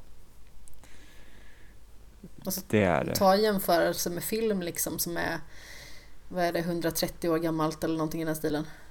Mm. Och spel kanske är um, 40 år gammalt. Alltså om vi, om vi hårdrar det liksom. Ja, och sen så, När spel precis, och blev sen spel. ta, och tar vi när det liksom är riktigt, om vi tar liksom typ Nintendo, liksom om vi, om vi Mm. börjar där liksom, som liksom att när det typ När Mario när slog branschen- igenom 85. ungefär. Ja, men precis, då liksom, då är det ännu yngre, Ja. om man säger så. Absolut. Vem bryr sig om Amiga och sånt skit? Men typ. Ett spel jag har Eh. missat i år som jag känner att jag vill ta mig an det är Devil May Cry 5. Det finns en scen i det spelet som jag tror att du skulle uppskatta jättemycket. Menar du den när det är lensflare på rumpan? Nej. Men eh, visst, den hade du säkert också gillat. Men eh, om du spelar på Xbox, Amanda, så är det inte lensflare på rumpan. Nej jag vet, det var ju Sony som gjorde det i den eh, amerikanska versionen. Det var ju, det var ju tydligen inte så i den japanska versionen. Eh, Nej, jättekonstigt. men det var tydligen för mycket begärt att få lite rumpa. Så att de Ja, satte en lensflare på skinkan. Typ. Jag hör som att ingen kan säga åh, vad är det där bakom? Ingen aning. Man bara, ja. Nej, men det finns en scen som bara så här, den är helt fantastisk. Eh, så att man alltså, ostig som fan, men man sitter typ och gapar för att det är liksom bara så här, man bara, okej, I love it. jag tror att du också gillar det. Ja, vad fint. Ja, men så Mm. det och sen så är det ju spel som har, såklart har börjat med alltså typ Gris, Steamworld Quest, eh, Cadence of Hyrule, alltså det är ju en del som man har börjat med. Och vissa så spelar ju de ihop med Tobias så att det är liksom svårt att Mm. göra något åt i och med att vi bor en och en halv timme ifrån varandra. Men vi får ju spela så mycket vi kan när vi ses. Ungefär. Mm. Ja, Ja, jag började ju spela Final Fantasy 7. Jaha. Liksom för att det är ett riktigt så här skämshögspel. Jag har liksom velat, alltså ända sedan jag typ bestämde mig för att nu ska jag liksom bli kunnig inom spel och liksom bara äta upp all information som finns. Eh, så var ju så här Final Fantasy 7 var ett sånt spel man måste spela. Och nu så här typ 15 år senare så, så har jag börjat på det. Eh, för jag skulle gärna vilja liksom spela originalet innan remaken kommer. Ja, jag... Jag tror att jag spelade så pass att jag kom ut ur Midgar ungefär. Det är Mm. så segt att komma ut ur Midgar. Alltså det är ungefär lik, likadant som när man läser Sagan om ringen och när man ska komma till Vattnadal ungefär. Det är den seghetsnivån liksom. Man typ somnar ju innan man kommer till Vattnadal. Ja, fast typ, jag älskar ju delen med Svarta Ryttarna. Ja, men alltså det är jättespännande men själva delen att liksom komma dit bara, det känns väldigt långt. Mm. Det känns som att det händer så mycket mer efter det på något vis. Ja, så är det. Och sen så tolken älskar att beskriva allt. Ja, men precis. Det är så att typ här har vi två sidor som beskriver hur en sten ser ut och man måste bara, ja, det är en sten. det är liksom, det kan inte bli mer grått. Ja, ja men exakt. Alltså, han skriver ju jättebra men samtidigt så är det ju det är ju väldigt fylligt, eller vad man ska säga. Så ibland så känns det bara som att nu har du bara lagt in jättemycket ord här. ja. Jo, som en akademisk text. Ja, men man måste liksom vara i rätt sinnesstämning på något sätt för att läsa tolken. Ja. Och apropå läsa, jag har ju, läst, jag har ju börjat läsa Witcher-böckerna. Ja, just det. Eh, Jag spelar ju The Witcher 3. Ja, nice. För det, det är typ det bästa, Witcher 3-soundtracket finns på Spotify. Så då tar man med sin Witcher-bok, sätter sig på tåget, sätter på Witcher-soundtracket i hörlurarna och läser. Och man bara, Såklart. oh yeah, det är så himla bra. Eh, och till skillnad från tolken då, så här, han- alltså, han förklarar inte alls mycket, eh, författaren till Witcher-böckerna som jag nu inte kommer ihåg. Andrzej Sakop någonting. han från Polen. så, eh, men i alla fall, så han, där, de böckerna är så mycket mer dialogdrivna. Så att det är liksom så här att du vet som en vanlig fantasybok, det är alltid den här kartan, du vet, man, det är alltid en karta på alla länder, liksom när man, när man börjar. Och det saknar jag här, jag har liksom ingen förhållande alls, jag vet liksom inte alls vart alla de här länderna sitter mot varandra och, och liksom relationer mellan varandra, utan det, det är så, det drivs nästan enbart i dialog mellan en eller, eller två och flera personer. Liksom. Mm. Andrei eh, Sapkowski. Ja, tack. Och bra uttal, det hade jag inte lyckats med. Oh, nej men tack. Eh, så, och de, alltså, det, man ser verkligen vad CD Projekt Red har fått liksom, alltså de har hållit sig ganska trogna till hur han skriver de här böckerna. För att de två första delarna i serien är ju så här en samling av korta historier med Geralt. Ja. Som liksom sätter upp liksom hela, ja, de fem böckerna som faktiskt utgör Witcher-serien. Uh, och där får man liksom, man får träffa Dandelion och man får träffa Siri och man får träffa Jennifer och liksom varje kort historia känns som ett sidequest från Witcher 3. Det, är liksom, okay. det här är liksom en, en historia och liksom han är monsterjägare och liksom, och det är ofta så att det är inte som man tror att det kan bli utan det, är alltid, det finns alltid en spin på det. Liksom att det här är det här monstret men monstret kanske inte är så ont som man tror eller liksom och så. Uh, och sen så går allting igenom det här att alla har den här liksom förutfattade meningen om hur Witcher är och det är någon, liksom en roll som inte Geralt känner att liksom stämmer överens men han spelar liksom in i den ändå emellanåt mm. och sådär. Så det, det, är väldigt spännande. Eh, så att de två första böckerna som har de här sidohistorierna, de, de är jättebra och sen när man sen ändrar serien som karaktär när man kommer in i huvudserien. För då blir den blir mycket mer allvarlig.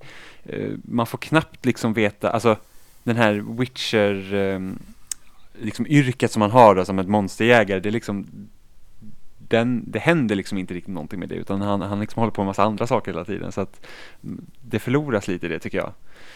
Eh, och sen, sen tycker jag att sen har författaren otroligt problem med sina kvinnliga karaktärer. Ja, det är inte för att, översexualiserat eller?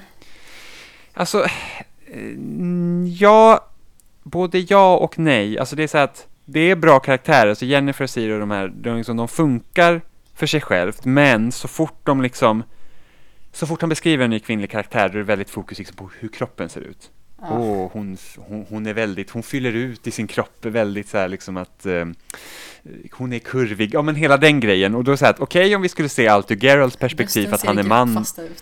Ja men typ, det är så här bara, åh, här var de fylligaste melonerna som har skådats i de längsta av Nilfgaardians kuster. liksom. Okej, okay, inte sån fars, men liksom det är liksom, det är på den nivån. Och okej okay då om man säger så att vi bara skulle se från Geralts perspektiv och Geralt är någon så här liksom riktig kåtbock och bara oh yeah, liksom kvinnokött, liksom mums. Uh, så, men det är även de kvinnliga karaktärerna är ju så mot varandra. Det är liksom så bara, åh oh, gud, jag har aldrig, liksom typ Siri ska vara typ 13 och bara så här, oh my god, jag har aldrig sett en sån kurvig kvinnokropp tidigare, liksom, så där skulle jag också vilja se ut när jag blir stor. Ja men precis. Det, det blir liksom lite så här att, aha, det är liksom, varför är det här nödvändigt? Och liksom det här att hela tiden att alla kvinnliga huvudkaraktärer bryr sig jättemycket om hur de ser ut hela tiden. Uh. Liksom det är jätteviktigt att vara vacker, vilket är jättestörande. Vilket CD Projekt Red har gjort betydligt bättre jobb med de här karaktärerna i, sina, i sitt, i Witcher 3 och Witcher 2 som var länge sedan jag spelade nu så jag kommer inte riktigt ihåg och Witcher 1 har inte spelat. Eh, Witcher 1 hade sina egna problem för du kunde samla kort på kvinnor i det spelet. Men, eh, som alltså. du hade legat med. Jajamän. Eh, men det tror jag bort sen. Precis, Göra små kort. kort på. Och de jag ja, med. Precis. Eh, så, så, så, så de grejerna är lite störande och sen så Siri är ju, hon ska ju träna till att bli en witcher i början av den första boken som utgör huvudserien. Och då gör man en sån grej, hon är ju kvinna så hon är ju svagare per automatik. Eh, väldigt viktigt att poängtera, vilket för, för får liksom, det blir problem för henne då. Och sen då när hon får sin mens är det också ett väldigt stort hallibaloo så här. Uh, för att åh nej, de stackars witcherkarlarna vet inte hur de ska hantera det här. Men lösningen är att när hon väl har sin mens, då ska hon klä sin klänning så slipper hon träna den dagen. Och man bara... Va? Vad va, va, va är det här? liksom. Vad är problemet för männen när hon har fått ja, sin mens. Alltså... Ja men okej okay, om de blir då obekväma för att de inte är vana med det, men hej, det räcker med att säga så här, hej, jag kan inte träna idag för att... Ja men det låter ja. liksom som att de typ blir brunstiga älgar på något sätt, alltså det... Ja, nej, nej, inte riktigt, utan det är bara så här att, åh nej, för att hon inte ska då behöva säga att hon har mens och inte kan träna, så ska hon bara klä sig i en klänning, för då signalerar det till dem att hon kan inte träna idag, så, så kan alla de här stackars männen då låtsas som att det regnar och bara säga nej, men Siri kan inte träna idag på grund av reasons. På grund av klänning. Ja men precis, så att det är liksom så här att Ah, vad konstigt. det händer emellanåt. Man säger bara, alltså det här hade jag kunnat leva utan. Liksom. Och just det här med att de hela tiden säger att det är jätteviktigt att vara, vara snygg, det är jätteviktigt att vara vacker. Och sen typ när en ny manlig karaktär introduceras så det här heter han. Och det är klart liksom. Men så har man typ en halvsida som ska introducera den här kvinnokroppen som har ett namn liksom. Så att, eh, ja, så får man se om det blir bättre då ju längre in man kommer i serien. Men det, det är alltid lite så här, man måste säga, ah, nu, here we go again liksom. Ja, men det blir ju lite skumt när alltså, kvinnors synvinkel porträtteras ur en verklig mans ögon. Eller sådär. Det är Ja, inte riktigt så det fungerar. nej, verkligen Och jag inte. kan tänka Nu mig att de det här, skulle bli likadant alltså, om en kvinna skriver en man också. Jag säger liksom inte riktigt det utan det bara blir så otroligt märkligt. Ja men speciellt när man, det är nästan, det är ju nästan som han, eftersom man har då de här Alltså de här kvinnliga karaktärerna är ju liksom i princip huvudpersoner så att det är liksom att de Man är ju nästan mer med liksom Siri och Jennifer i böckerna än man är med Geralt och då är ändå Geralt huvudpersonen. Ja, eh, Så blir det så väldigt lustigt att Man kan vara progressiv på ett sätt och sen så tar man typ tre steg tillbaka på ett annat sätt. Och sen läser man typ eh, A Song of Ice and Fire. De böckerna är ju inte alls Alltså nog för att det finns problematiska delar i dem också men det är ju Såklart. liksom inte alls på samma sätt. Och de är skrivna ungefär under samma tidsperiod. ja. Så, så där, där har jag inte alls liksom att, ja, typ att när man läser om Daenerys eller eh, Cersei så de bara, ja men min fylliga kvinnokropp är ju liksom wow, den har växt till sig med mina breda höfter liksom. Det, men det, ja, så det blir, det liksom, då tas man liksom ur hela upplevelsen känner jag för att det är liksom bara så onödigt. ja, men det känns liksom som grejer man bara egentligen kan hoppa över. Ja, för att det, det tillför ingenting. Man bara okej, ni tycker att ni ska se vackra ut igen. Ni har liksom poängterat det i varenda jävla kapitel nu. Liksom Mm. att åh, jag önskar att jag vore så vacker. Eller åh, jag gör det här för att jag är så vacker. Och Lurigt. sen varje karaktär, varje kvinnlig stor karaktär tycker liksom att det är viktigt. Ja, alltså, Så att, ja. hade det varit som i verkliga livet så hade det ju varit någon som förmodligen hade tyckt att det var jätteviktigt. Men sedan så finns det ju någon som tycker att intellekt är jätteviktigt också. Alltså, eller att det är det viktigaste. Mm. Alltså, det behöver vara lite mer nyanserat på det planet känns det som. ja, men det är nästan som att typ den här, alltså han, författaren liksom sagt, oj, jag har min idealkvinna här, gånger tre. Liksom, Hans runkmaterial. För att det här är- ja men lite så. nästan. Han bara sitter och skriver och så bara, åh, yeah, here we go again. Härliga tider. Ja, men annars, annars är böckerna bra. Jag, jag, jag, jag tycker faktiskt att det är väldigt spännande. Mm. Ja, eh, jag har ju bara liksom The Witcher 3 bilden av det hela. Det är ju lite Mm. lustigt för man ligger ju med någon kvinna, jag tror att faktiskt typ är en inom citationstecken sällskapsdam. Då är sexsekvensen typ exakt likadan som den när man ligger med, ja vad är det hon heter, det är någon magikvinna. Triss eller är det hon den blonda Ja, magikern? För jag tror man var med henne först. det är något på, eh, heter hon någonting på K kanske? Ja, det, låter bekant. Vilket bra minne jag har, men spelet är ju så förbannat stort så man glömmer ju av massa saker. Eller namn och sånt, det är Mm. ju jättesvårt att komma ihåg på alla. Ja,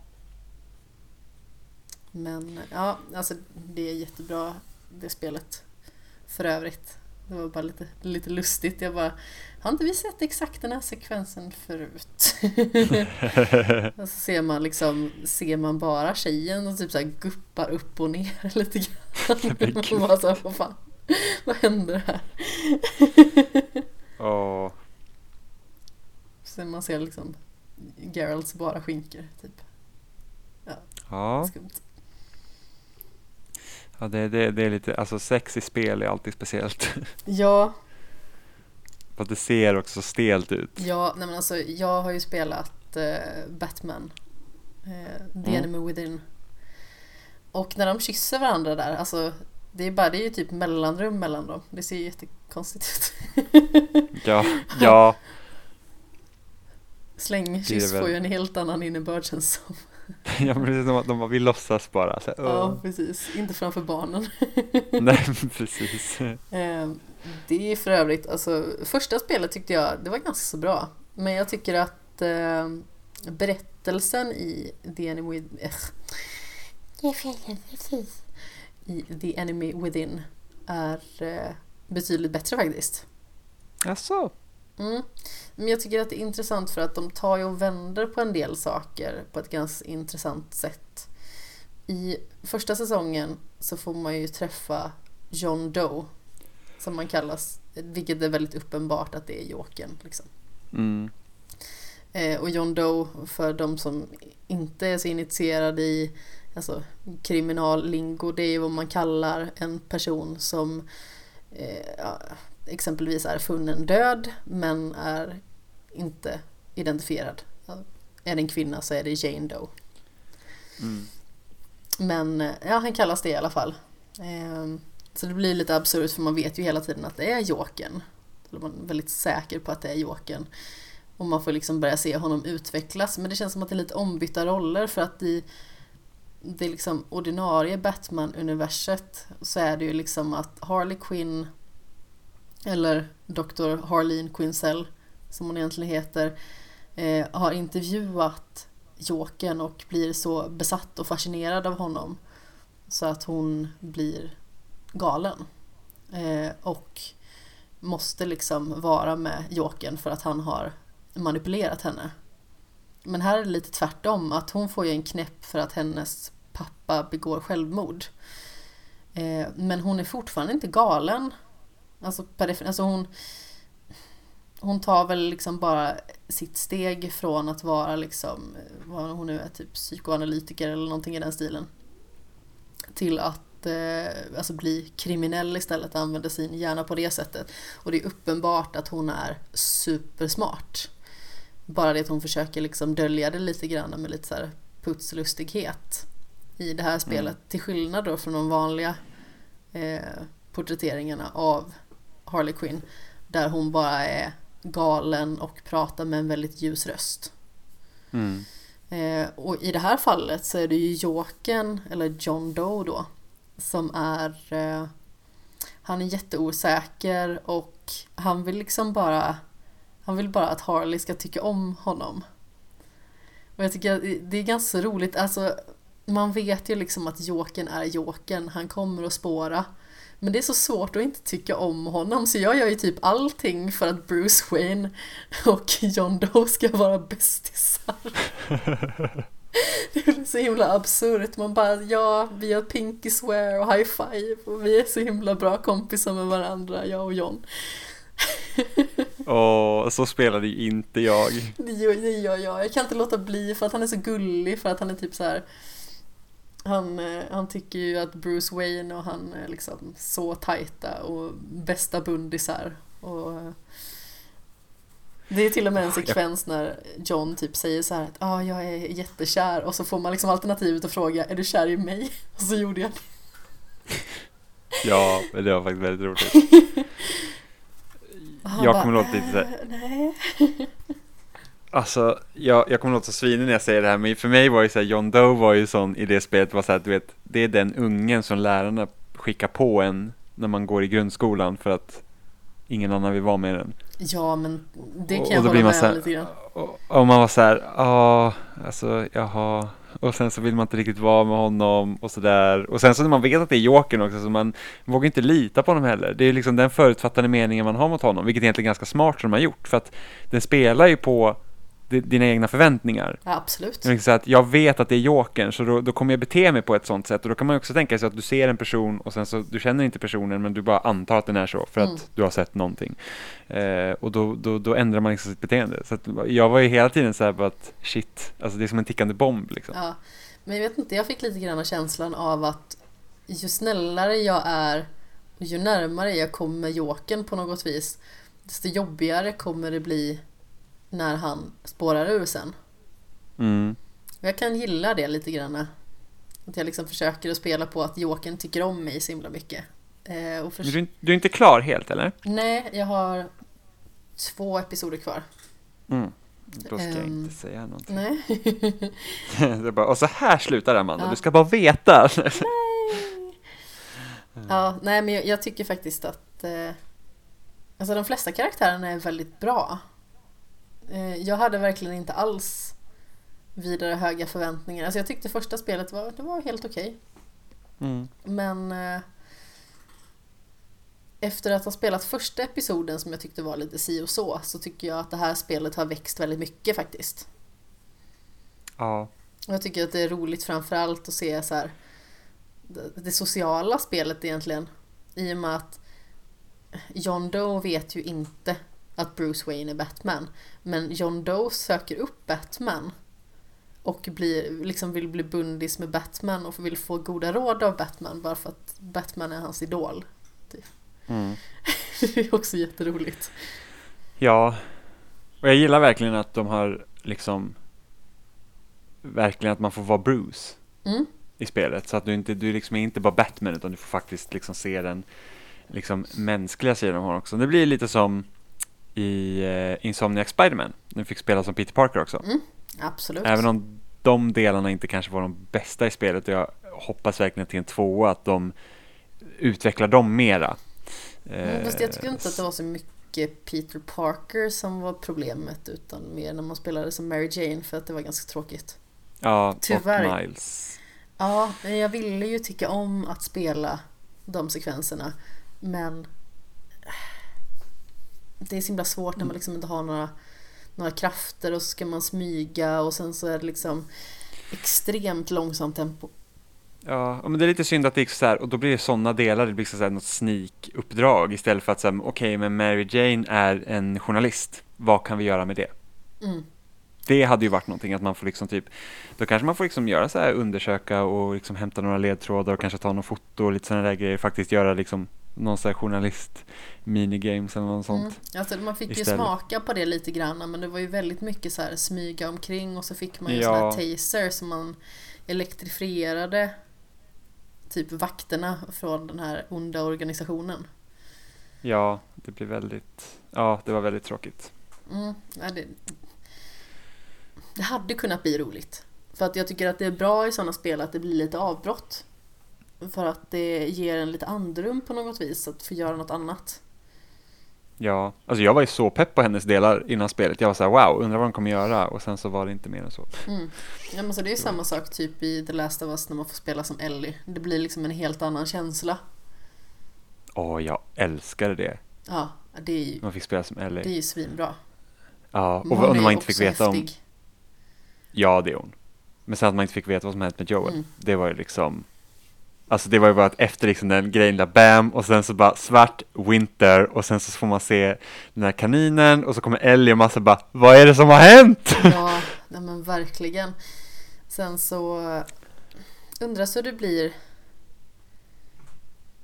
Nu har jag inte, jag tror inte jag har spelat hela The Last of Us på remastern och spelat vad heter det, Left Behind ihop med det. Mm. Men man hade ju egentligen, på sätt och vis hade man velat lägga in Left Behind där det ska vara, alltså när Joel är som mest illa däran. Men samtidigt så vill man ju ha den här känslan av att Ja men Att man känner sig så utelämnad och ensam. Å andra Mm. sidan har man spelat det innan så vet man ju att han finns ju fortfarande kvar. Det är ju bara det att man behöver sticka ut och hitta eh, medicin och eh, förnödenheter för att han ska överleva. Typ. Ja. Jäkla bra spel. ja, faktiskt. Jag var inte riktigt så förtjust i den när det kom. Kommer ihåg. Jag gillade storyn och sen var jag så här, jag tyckte inte att det var så kul att spela. Men jag tror att jag hade mer problem med PS3-kontrollen än spelet. För att på Mm. PS4 så tyckte jag mycket mer om det. Jag tycker att problemet i The Last of Us kan bli lite mycket att det är så extremt mycket skjutande. Ja, håller totalt med. Och det blir, det blir liksom Om man- inte roligt efter ett tag. Det känns som att den jordnära förankringen som man ändå strävar efter i det spelet. Det känns som att den försvinner väldigt mycket när det blir så arkadigt liksom. Att man bara ska peppra 71 000 fiender. Jag kommer ihåg framförallt när man är i det här övergivna huset där det först har varit eh, massa människor som är på sin vakt och försöker ta koll på en. Och så tar man över huset och så är det liksom en stationerad eh, Jag vet inte, jag kommer inte ihåg vad det är för... Ja, det, det något snipe? var. Ja, en sniperbössa är det nog va? Eh, ja, det kan det vara. och då ska man först mula massvis med människor och sen så kommer en stridsvagn och sen så kommer en massa clickers och runners och fan och hans moster. Och det känns liksom bara att den sekvensen tar ju aldrig slut. Det blir, och sen så känns det liksom orimligt. Ja. Jo men det känns som att så här borde det inte ha gått till. Nej, för jag har typ eh, också det här med att de liksom hela tiden måste slänga fiender på en. För det finns också en sekvens där du ska gömma dig för en sniper. Du ska liksom komma in i huset bakom och sen ta honom. Ja men precis, det är ju sekvensen innan den som jag Ja, menar. och då är det så här att varför, varför kunde det inte bara vara så att jag ska försöka komma till den här snipern? Varför måste de slänga in ytterligare fiender på den? För det hade ju varit ett avbrott. Så att okej, vi har en fiende vi ska ta ut här. Mm. Och då måste man smyga runt, komma där och sen så komma upp bakom och det är det. Ja det är jättemånga andra fiender på gården och det kan bli väldigt frustrerande. Ja, men de kommer ju ut först när man kommer hälften ner för backen också. Då kommer de ut, jättemånga. Mm. Och då man säger, men, men varför? Liksom, kunde inte här bara Ja men kunde inte här bara ha varit liksom en fiende? För då hade det varit en helt annan grej. Ja, Eh, och det är samma problem som Uncharted-spelen har haft också. ja, Vilket absolut. typ de, Fast de löste det- värre. mycket värre. De löste det i fyran tycker jag. Fyran tycker jag, eh, där lyckas de balansera riktigt bra. Men typ, jag vet i tredje spelet efter att du har gått genom öknen och du inte har druckit vatten på man vet inte hur länge.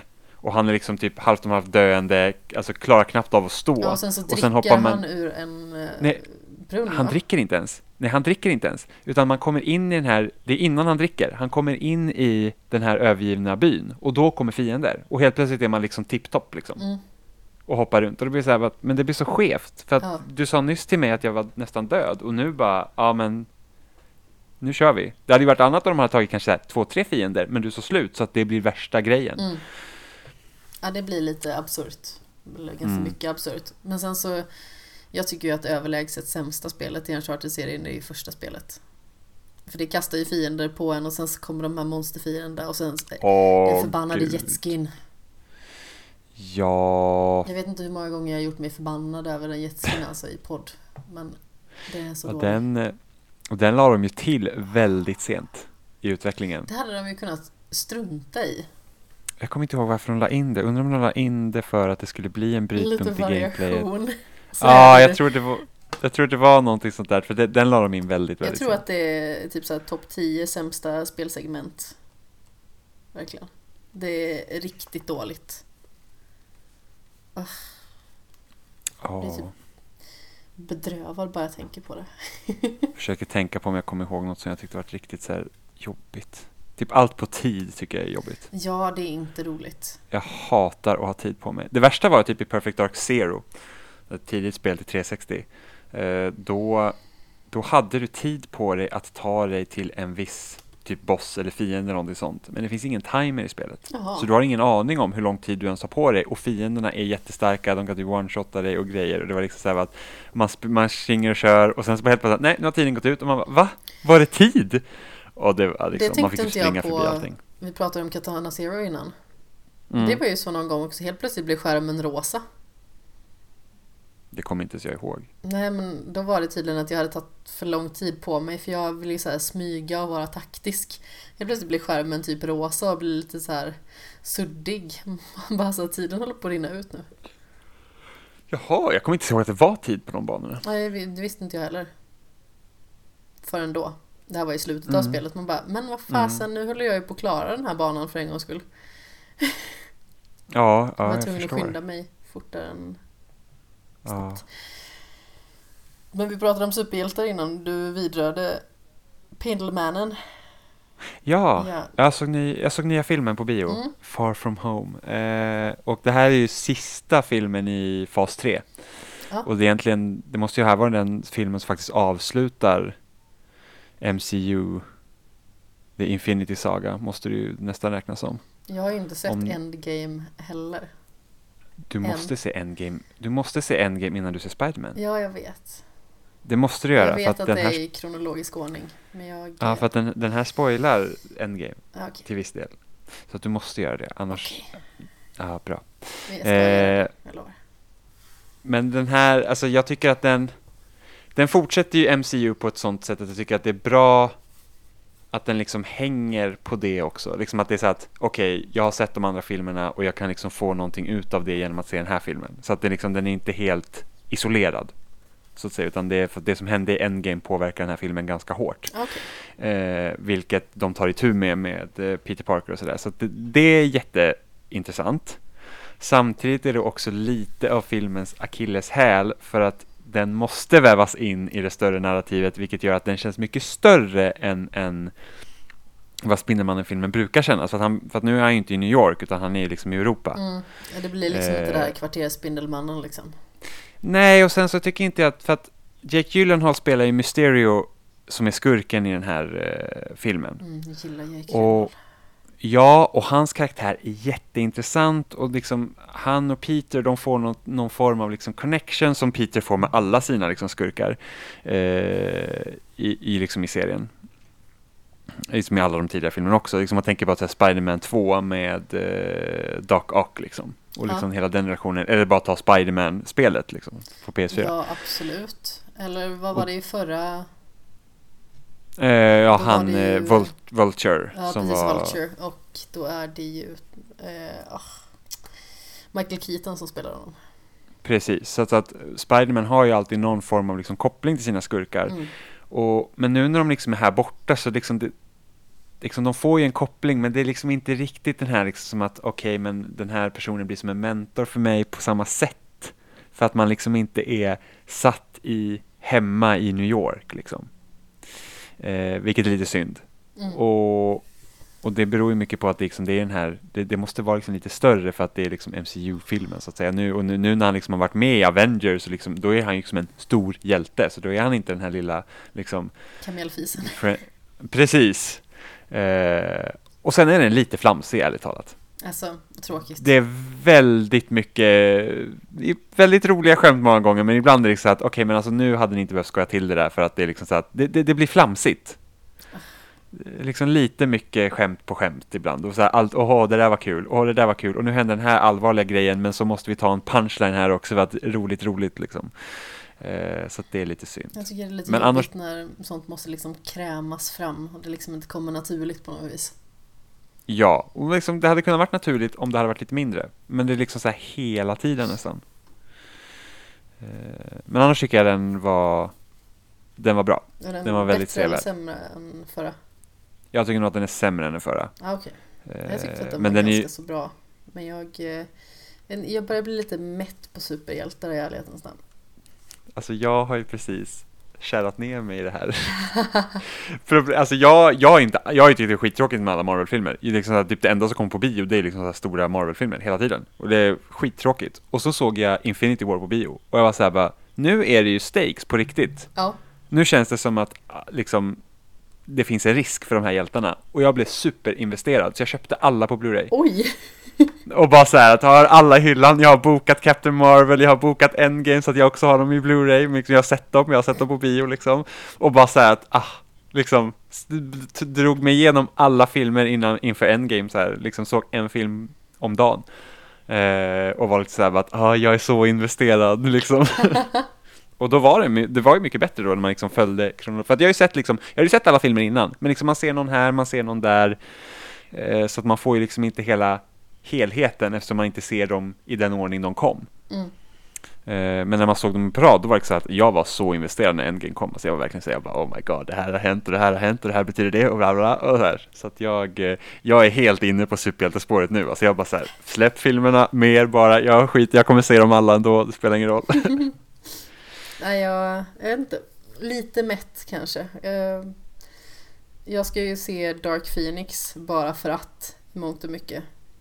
Eh, men jag är inte jättesugen på den egentligen faktiskt. Alltså, det känns som en så himla uttjatad berättelse om eh, Jean Grays historia liksom och, och det där. Det känns som att kan de inte komma på något nytt? Det är typ ingen som vill ha Dark Phoenix-historien egentligen. Mm.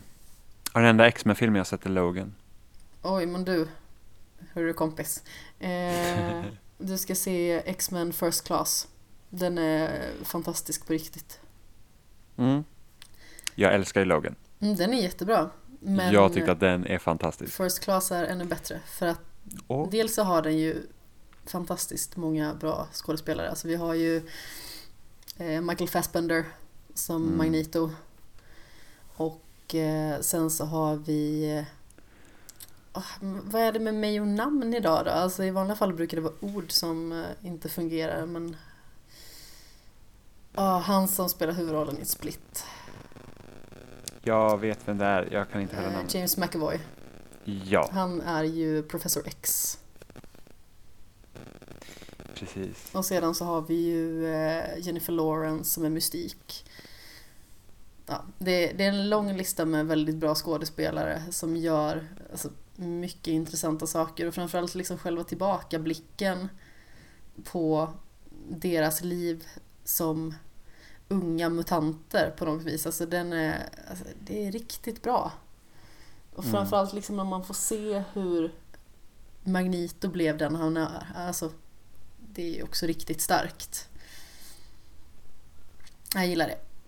Det är Mm. superbra verkligen.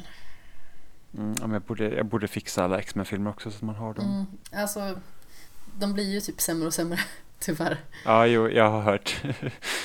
Men, Men, eh, eh, vissa saker måste man bara se, så är det bara. ja, jo men man känner väl, alltså det är väl lite som The Room egentligen. Alltså det är en av vår tids absolut sämsta filmer, men man måste ju se den för att den är hypad på grund av att den är dålig. Mm. Ja. Jag vet att många typ gnällt eh, flera år sedan på Netflix, det är typ sällan så det är så nya filmer på Netflix. Och det stör inte mig, för att det finns massa gamla filmer jag inte har sett. Mm, ja. Så att jag såg, jag såg Jurassic Park för några veckor sedan för första gången. Eh, jag har sett liksom delar av den, typ när jag kommer ihåg så på 90-talet när det var så här movie night, eller så här movie weekend på TV4, så här lördagsfilm och söndagsfilm. Då kom ju Jurassic Park ofta, så jag har sett liksom vissa delar av den, men jag har aldrig sett hela från början till slut, så det gjorde jag för några veckor sedan. Och den var ju liksom jättebra. Oj, ja. Och typ Taxi Driver och sådana liksom klassiker har vi också sett via Netflix. ja Tycker det är den skitnice. är ju väldigt, väldigt bra faktiskt. väldigt bra. Jag vet inte, jag Tror har inte sett så mycket film det senaste. Det är lite synd. Jag tror att jag har sett, kan det vara en 50 filmer i år eller någonting? Kanske Det är mycket. 56 filmer. Det är jättemycket. Det tror jag är mer som jag, eller jag vet inte. Marvel-filmer är ändå 20 stycken. Sen har jag sett några andra. Mitt mål är ju typ att eh, se minst 100 om året ungefär. Det är insane. Nej, ja, kanske. Det är mycket. Jag vet inte, de senaste åren så har jag sett hyfsat mycket. Jag tror 2018 såg jag 128 filmer. Oj, ja det är bra. Och 2017 kommer jag inte ihåg, jag tror det var 123 eller någonting. Jag blir ju så inspirerad av dina listor som du tweetar ut. Liksom att du har sett den här veckan. Jag blir så här, ja, jag, skri- jag gör ju det för spel. Så jag skriver upp varje spel jag har spelat. Eh, men det hade varit kul att ha allt. För att det är så här, det kommer så mycket nu så att det är så svårt att hålla reda på allt man har börjat titta på. Mm. Så att när jag lägger in en tv-serie i lista på Netflix som inte är liksom slut så får den liksom vara kvar på min lista så jag kan se när en ny säsong kommer. Ja. Så att, eh, ja, men det är ändå svårt att hålla koll på. Nej, men jag, tycker, jag, jag älskar ju att göra listor. Och det är ju många Mm. som tycker att det kanske är stressande att göra listor. Men jag... Alltså varje gång jag liksom har spelat klart eller sett klart någonting. Alltså det kan vara att jag faktiskt har konsumerat verket innan. Det är bara det att jag är medveten om att, att jag faktiskt har konsumerat det tidigare. Mm. Ehm, jag menar, det tar ju inte bort att jag faktiskt har typ sett det igen. Eller någonting sånt. Alltså, det är bara liksom så att jag ska ha koll på vad jag har gjort. Så att jag, när jag exempelvis skriver en, eh, alltså någon form av årskrönika eller någonting, alltså kan redovisa vad jag själv har liksom sysslat med. Alltså det låter ju som att jag eh, behöver ha bekräftelse av alla andra, utan det är, det är lite mer så här snarare att jag att jag tycker det är kul att se vad jag har lagt ner min tid på. Alltså jag Mm. menar, tid är så otroligt mycket alltså, värdefull valuta för mig. Mm. Och att jag ser faktiskt att, ja men okej, jag har spelat så här mycket spel. Jag har sett så här många filmer och serier. Jag har läst så här många böcker, även om det ibland är ljudbok eh, eller sådär. Eh, Ja, men det, det, det är tillfredsställande för mig att se vad jag har gjort med min tid. Mm. För jag är en sån här person, jag är aldrig uttråkad, verkligen. Jag har alltid någonting att göra. Ja, det är ju det är jättebra. Jag har en kompis Det är så som... tråkigt att ha tråkigt. Ja, jag har en kompis som bara ja nej men jag gjorde det här när jag var uttråkad eller ja jag var uttråkad, jag visste inte vad jag skulle göra eller. Jag bara så, jag har aldrig tråkigt. Jag, jag är en av få personer jag känner som all, aldrig tråkigt.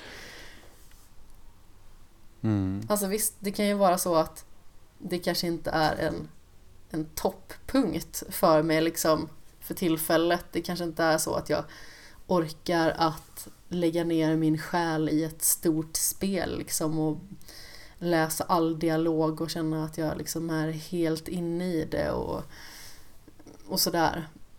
Men då kanske jag ser någonting jag bara tycker om. Bara för Mm. liksom sakens skull. Alltså jag vet Mindhunter har jag ju sett fyra gånger. Oj! Bara för att det är så bra. Ja, den har jag i min lista. Inte sett. Det, det är så här, jag kan ha så svårt att veta vad man ska börja på när man är klar med någonting. Mm. Ja men det kan faktiskt vara ganska så svårt ibland. Jag är ju lite eh, sådan att när jag väl är klar med någonting då kan jag känna mig så klar så att jag jag vet inte, jag känner mig tom på något vis. Ja, Det finns en tomhet som uppstår när man är klar med någonting. Men samtidigt så kan jag också bli väldigt så här. Jag blir lite euforisk av att bli klar med någonting. För att då får jag liksom pricka av det här, alltså inte bara liksom i själva listan som jag skriver utan bara så här att ja, men nu är jag klar med det. Nu kan jag vara nöjd med att jag är klar med det här och då kan jag börja med någonting annat. mm. Det är liksom, alltså den här veckan har ju varit så i natten till eh, söndag så klarar jag Katana Zero. Natten till måndag så klarar jag Sea of Solitude. Mm. Sen så eh, spelade jag klart Until Dawn i tisdags. Jag är snart klar med Batman och sen så kommer jag börja på, jag tänkte spela Tacoma, det är ju ett kortspel liksom. Mm. Eh, bara för att jag liksom försöker beta av sådana grejer som jag alltså dels kan göra mest när jag är själv också sådär. Jag har Mm. ju spelat igenom första varvet av Nier också bara förra veckan. Mm. Så när jag liksom väl får den här tiden för mig själv, man liksom, det känns som att man belönar sig själv med att bli klar med saker. Mm. Och det är därför skämshögen är liksom ett så stort projekt för mig, för att det, det är svårt att bli klar med allting som man har i sin skämshög. Det är ju ett evighetsprojekt, det vet jag också.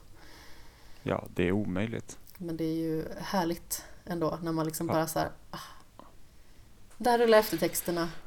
Vad ska jag göra nu? Ja men det här. Ja. För det, det är liksom problemet att jag är jag har så mycket spel som jag är intresserad av. Alltså för att det finns i princip ingenting jag inte spelar. Vilket gör att så här att när det har varit liksom, den här våren har varit rätt så lugn. Vilket gjort att jag har kunnat spela igenom spel som jag har spelat förut kanske men vill spela om. Eller kunna spela spel som har varit liksom legat länge som jag velat spela men liksom inte har tagit tag i. Mm. Eh, så det har varit skönt. Men nu så här, nu på hösten, nu kommer det komma så mycket nya spel. kommer så det är galet. liksom, ja, jag vet. Alltså det är typ så här, Control kommer i augusti. Sen kommer Gears, Borderlands. Och så är det något till spel jag alltid glömmer bort som kommer i september. Nej, ja, Link's Awakening. Det är liksom tre spel. De kommer inom loppet av två veckor. Ja, och sen så kommer ju eh, den upphottade versionen av eh, Nino Kuni också. Första spelet. Det kommer jag inte köpa. Jag kommer inte köpa det, men jag kanske spelar det om jag ska recensera det eller någonting sånt. Mm. Eller jag kanske, Det spelet- kanske köper den det blir billigare eller så, men jag älskar ju det spelet. Och jag Ja, kommer tycka att det är svårt att hålla fingrarna borta från det. Men det var Ja. svårt som attan. ja, jag kommer ihåg det att man... Eh, vissa bossar var lättare om man bara sprang runt utan sina monster och bara svingade sitt trollspö, kommer jag. Mm. Ja, absolut. Alltså, jag vet inte hur många timmar jag la på att bara springa runt och försöka att eh, få högre level för att kunna mula de rackarna. Ja, sista bossen var fan dryg, kommer jag ihåg. De två stora bossarna som är tredelade, båda de var ju väldigt, Mm. väldigt utdragna. Och det, Och det värsta med typ japanska rollspel är att de typ har jättemånga slut. Alltså det känns alltid som att nu tar spelet slut och sen bara nähä, nu händer det här. Ja. Och så är det typ tio timmar till och så bara nu är det slut. Nähä, okej. Jag trodde ju att när man mötte den här Shadar, den här Mm. typ mörkrets första personen, då trodde jag att det var slut. Men sen så visade det sig att där är man ju typ halvvägs. Ja, det, det är ofta så. Det är typ som de här Tales of-spelen också. Det, det är liksom, alltså de tar typ, alltså det slut håller på i typ 25 timmar. Det är liksom, där man bara, nu är vi på upptrappningen. Eh, det och sen jag typ mitt också. favorit, mitt favorit i RPG är typ Xenoblade Chronicles. Och det var ju också så här typ att, alltså det tog mig 80 timmar att klara ut det. Ja, Eh, det var, jag och- tror att 80 eller 85 timmar eller någonting tog det för mig med första Nino Kuni. Ja, så att det är liksom så att det är ordentligt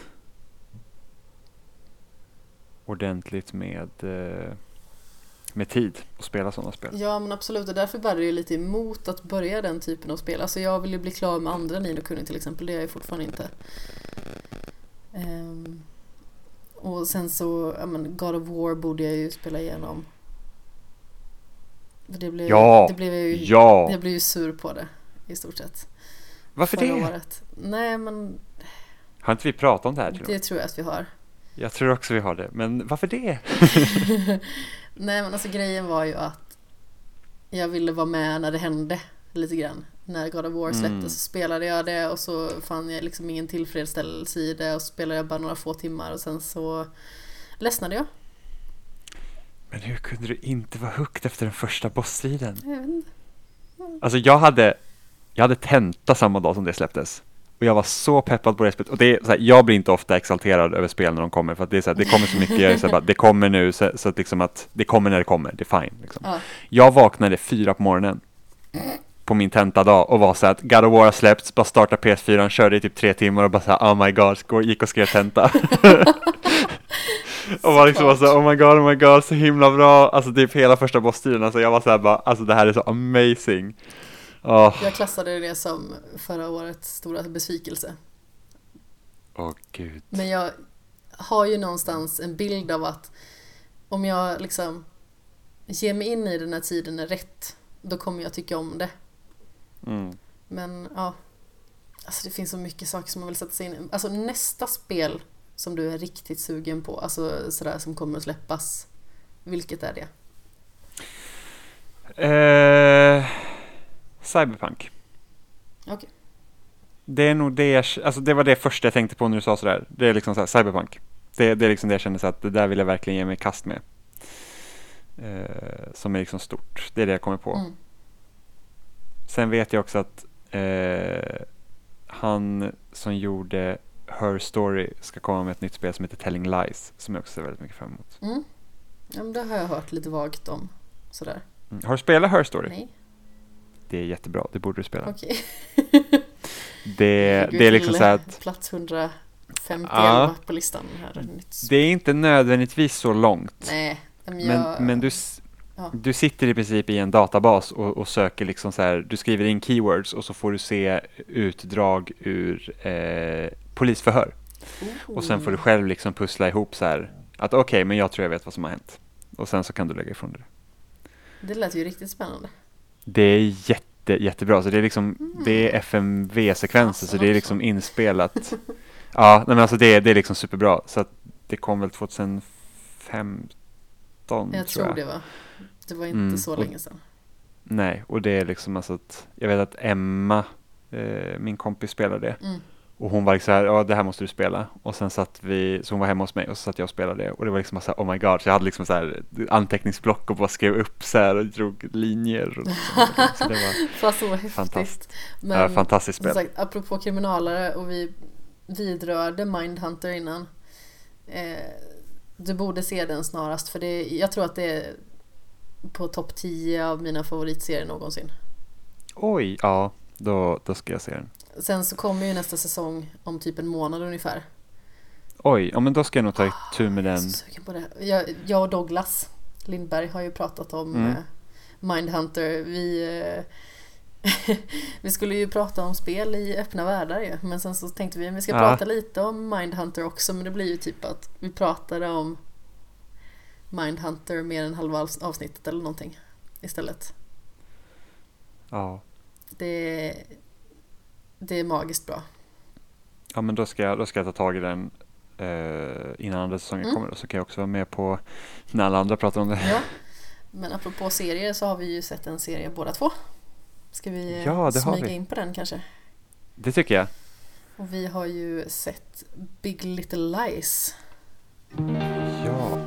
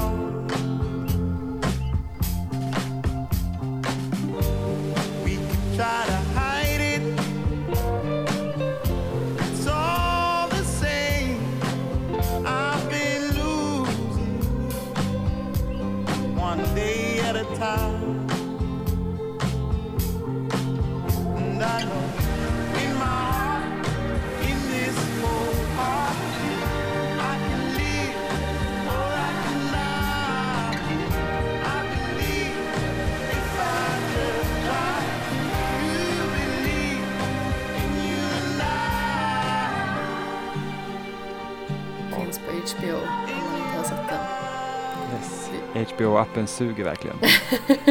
den är så dålig. Måste bara säga det, att den är Ja. hemsk. Den är inte fantastisk, nej.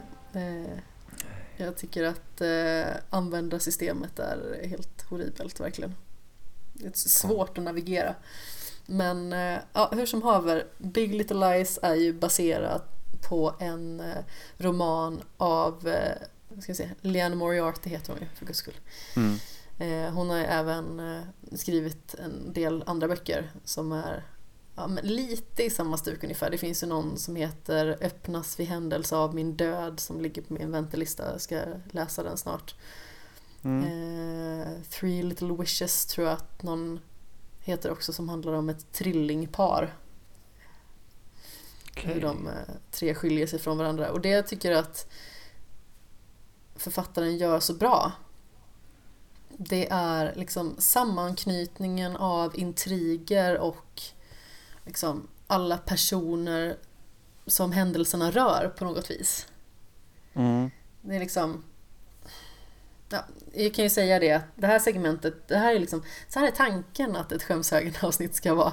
Nu har det blivit väldigt mycket så specialare, men tanken är att, att det ska liksom konsumeras ett verk tillsammans och sen ska man kanske djupdyka lite i det. Jag vet när Sandra Ferroni var med så gjorde vi så med Hereditary.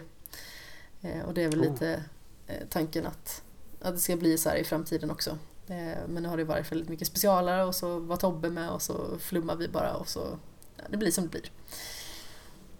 Men ja, hur som har vi, vad tycker du om Big Little Lies? Jag tyckte att den var bra.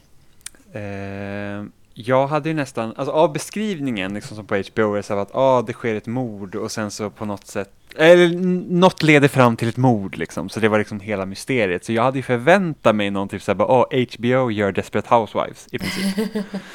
jag älskar Desperate Housewives, jag tycker den är fantastisk den Jag serien. har bara sett något Eh, enstaka avsnitt och det, det fångade mig aldrig riktigt. Åh gud, alltså de blandar svart humor med drama i Desperate Housewives på ett sätt som är helt fantastiskt. Den spårar lite den serien eh, ju längre den gick. Ja men den att- var väl i men- 40 säsonger också eller någonting. Ja, åtta tror jag Det är många. blev det. Ja, det är, det är många. Den borde ha tagit slut efter typ säsong fem eller någonting sånt. Men eh, de typ tre första säsongerna är amazing. Alltså det är verkligen så här, man, alltså det är typ så här att, åh, här händer något absurt och sen så tar de en mörk twist på det. Man säger bara, åh fan, det, det är liksom, oj, eh, det, det borde jag inte tänkt Hur på. Så, så, så tänkte, precis.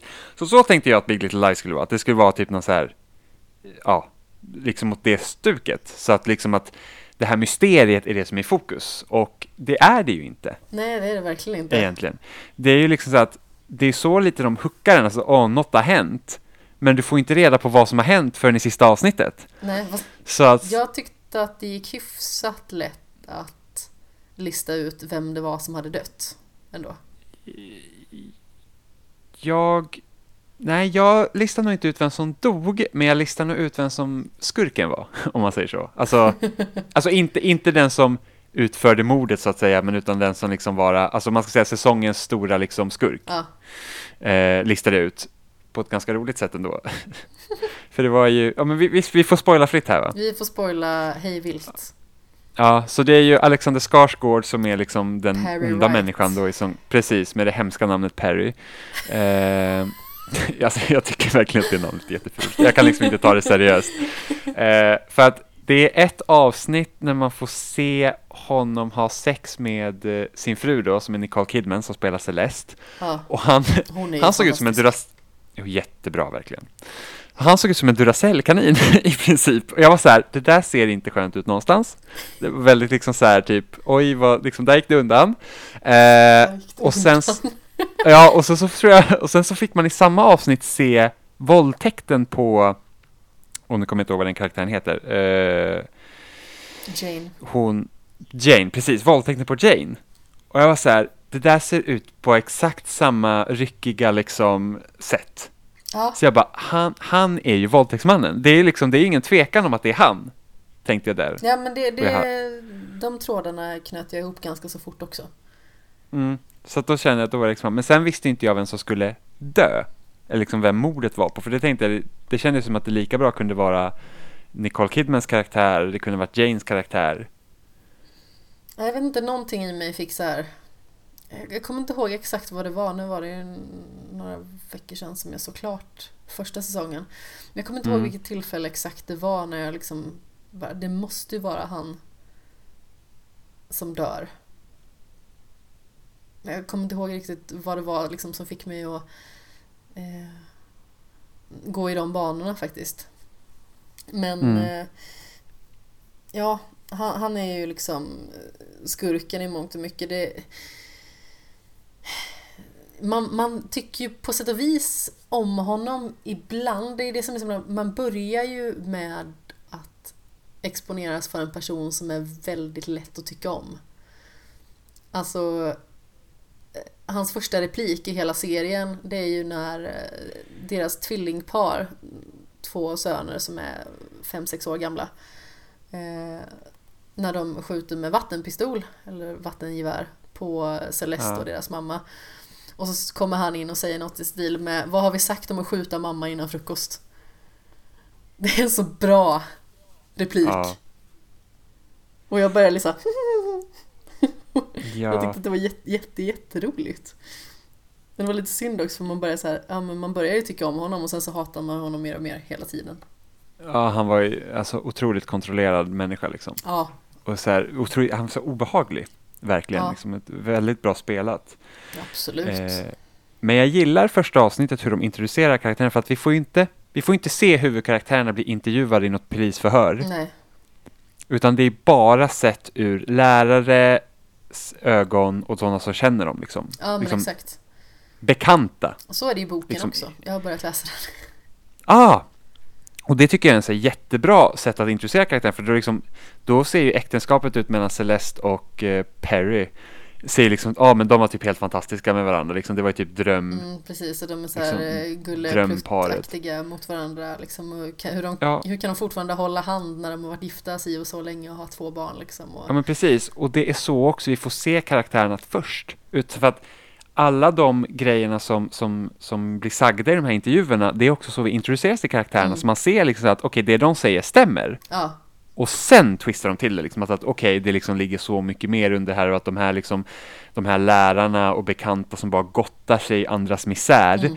är liksom, de vet ingenting. nej, Det är liksom, de har ingen, ingen aning om vad liksom som sker nej men i, liksom, vilket jag tycker är så himla eh, bra gjort. Det är liksom. verklighetsförankrat på något vis för att folk vet ju liksom inte vad som sker alltså i andras liv. Det är så himla märkligt.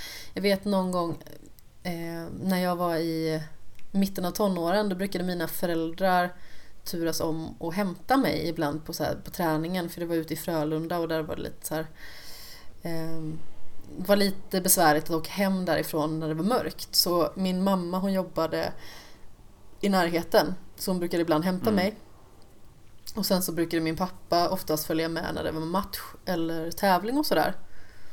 Och det var alltså flera stycken som frågade om mina föräldrar var skilda. Jaha. Och de har varit, de kom... de har varit gifta i 31 år. Liksom. Ja. Och vid det laget har de varit gifta väldigt länge också. Men det var bara för att de var aldrig där tillsammans. Bara för att det oftast blev så att ja, men, ah, pappa brukar vara med på match, mamma brukade hämta, ibland lämna och så, sådär liksom. Mm. Eh, Men folk drar sådana förhastade slutsatser kring saker och liksom spelar upp sin egen imaginära bild för sig själva om hur andra har det. Alltså det är, Mm. det är ganska konstigt ändå att liksom folk bara de bara tror saker, de har ingen fakta på det. Och det är lite så jag Mm. känner också i den här serien att folk vet ju liksom verkligen inte hur andra har det. Och alltså jag tror att alla vi människor drar ju förmodligen den här typen av förhastade slutsatser när man bara liksom ser på några personer och liksom bara, ja men de är ju si och så. Bara för att det är det de visar utåt. Ja, men Och precis. det är inte så himla konstigt. Alltså, de flesta tänker väl lite grann så att det man ser är det man får. Men det är väldigt sällan det stämmer. Ja. Och det är det som gör det så himla intressant också. Alltså, Men alla karaktärer i Big Little Lies är ju väldigt olika. Mm. De är ju alltså väldigt unika i relation till varandra. Alltså vi har ju Reese Witherspoons karaktär till exempel som är en jätteättrig kvinna. Hon lägger sig i alla andras affärer hela tiden och hon kan bli ganska jobbig i ärlighetens namn. Fast det känns aldrig som att göra av illvilja riktigt. Nej, nej, men det känns som att hon kan bara inte lägga band på sig. Hon måste ha en åsikt om allting. Mm.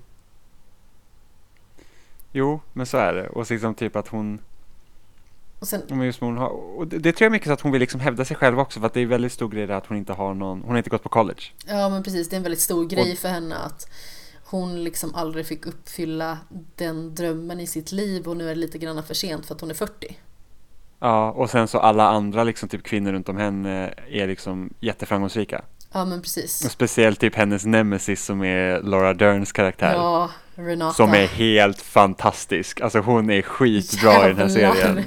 Hennes vansinnesutbrott alltså. Ja, va- alltså, Det är så jag roligt. förstår inte någon ska sk- skrika på det sättet. Alltså jag, jag hade somnat med min iPad när jag hade på eh, avsnittet och sen jag vaknade typ av att hon skriker och så och jag blir livrädd. Jag bara, vad är det som händer? För då hade jag typ inkorporerat det i min dröm eller någonting sådär. Så jag bara typ satte mig upp och bara, va, va? Sluta Vad är det skrik på mig! pågår? Ja, men typ. Så att eh, hon är jättebra verkligen. Ja, onekligen. Eh, och sen så har vi ju eh, Nu är jag lite osäker på om man uttalar det. Shailene Woodley heter hon va? Hon som spelar Jane. Ja. Henne har jag problem med. Det har jag alltid haft. Jag tycker inte att hon är en bra skådespelare. Jag kommer inte ihåg var jag har sett henne någonstans. Eh, The Fault in Our Stars är hon ju med i. Inte det är någon sett. sån här ungdomsfilm, tjoflöjt om en, eh,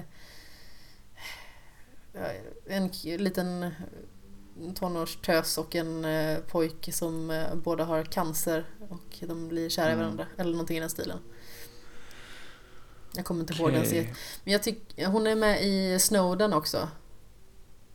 Den med, Åh, gud, eh, Det kommer inte ens jag ihåg att hon var med i. hon spelar flickvännen till Edward Mm. Snowden. Jag, vet, jag, har, jag har ju sett den filmen. Jag Jag, har gillar, bara inget minne av jag, henne. jag gillar ju Joseph Gordon-Lewitt jättemycket. Så jag tycker ja, att han är, han är jättebra. Han är jättebra. Det är han Men jag tycker verkligen. att hon är jättedålig. Ja, jag tycker, ja, jag vet inte, jag har, alltså hon bleknar väl i jämförelse med de andra. Ja, men alltså jag vet inte. Det är någonting med alltså, hennes ansiktsuttryck. Alltså jag vet, det låter så himla fånigt, men det känns som att hon är för mycket sig själv på något vis. Alltså, Det känns som att hon skådespelar inte riktigt. Mm. Jag har, jag har lite svårt för det. Det känns som att hon går inte så hårt in i sin roll som alla de andra gör. Ja, det är, det är möjligt. Hon känns, hon, hon känns som att, typ, att hon är den tråkigaste för hon känns liksom, vad ska man säga, vanlig. Mm. Alltså, hon, har ju Kanske varit, eh, hon har ju råkat ut för riktigt hemska saker ändå. Hon blir ju våldtagen av den som sedan visar sig vara Perry White då.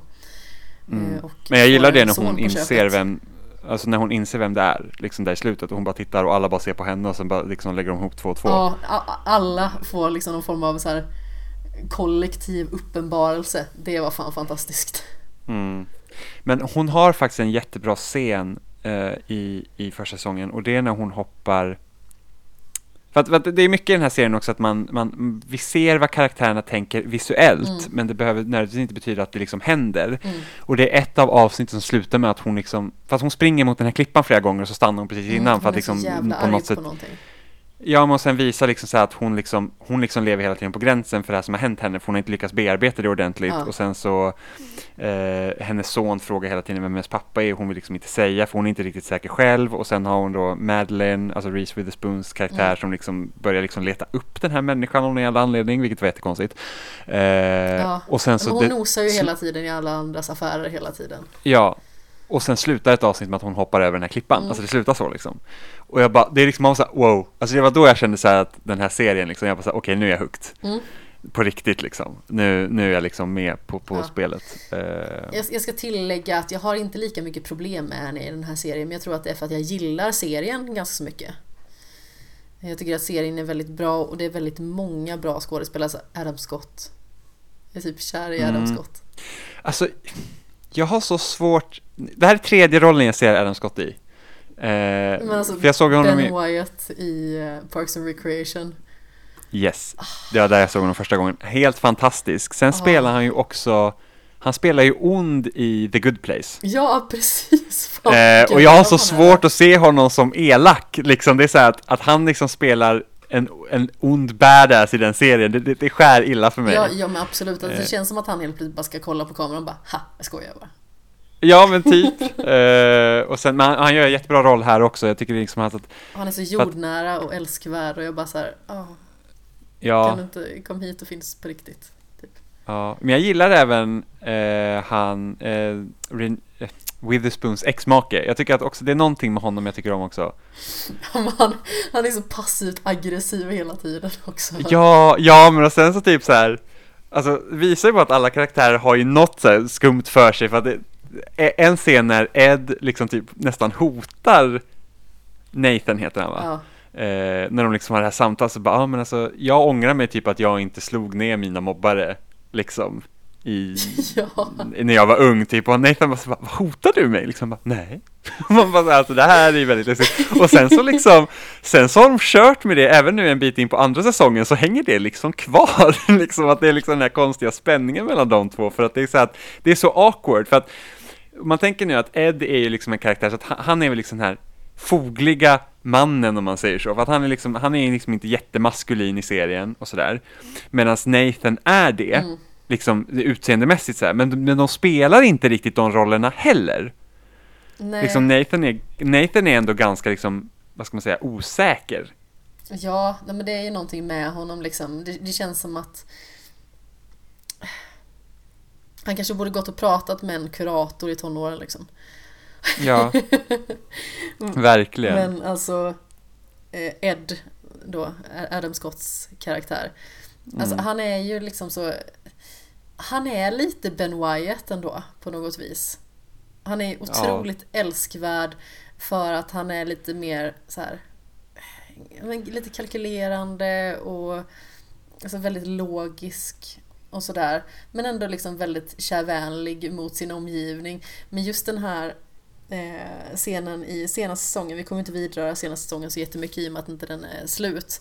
Men Mm. jag tror att det var i senaste avsnittet, då cyklar ju Ed eh, liksom förbi Nathan och Nathan liksom bara så här, ja ah, men kan vi inte bara vara vänner typ eller någonting i den stilen eller, eller bara försöka att komma överens och Ed säger något i stil med bara, alltså kan vi inte bara acceptera att vi inte tycker om varandra?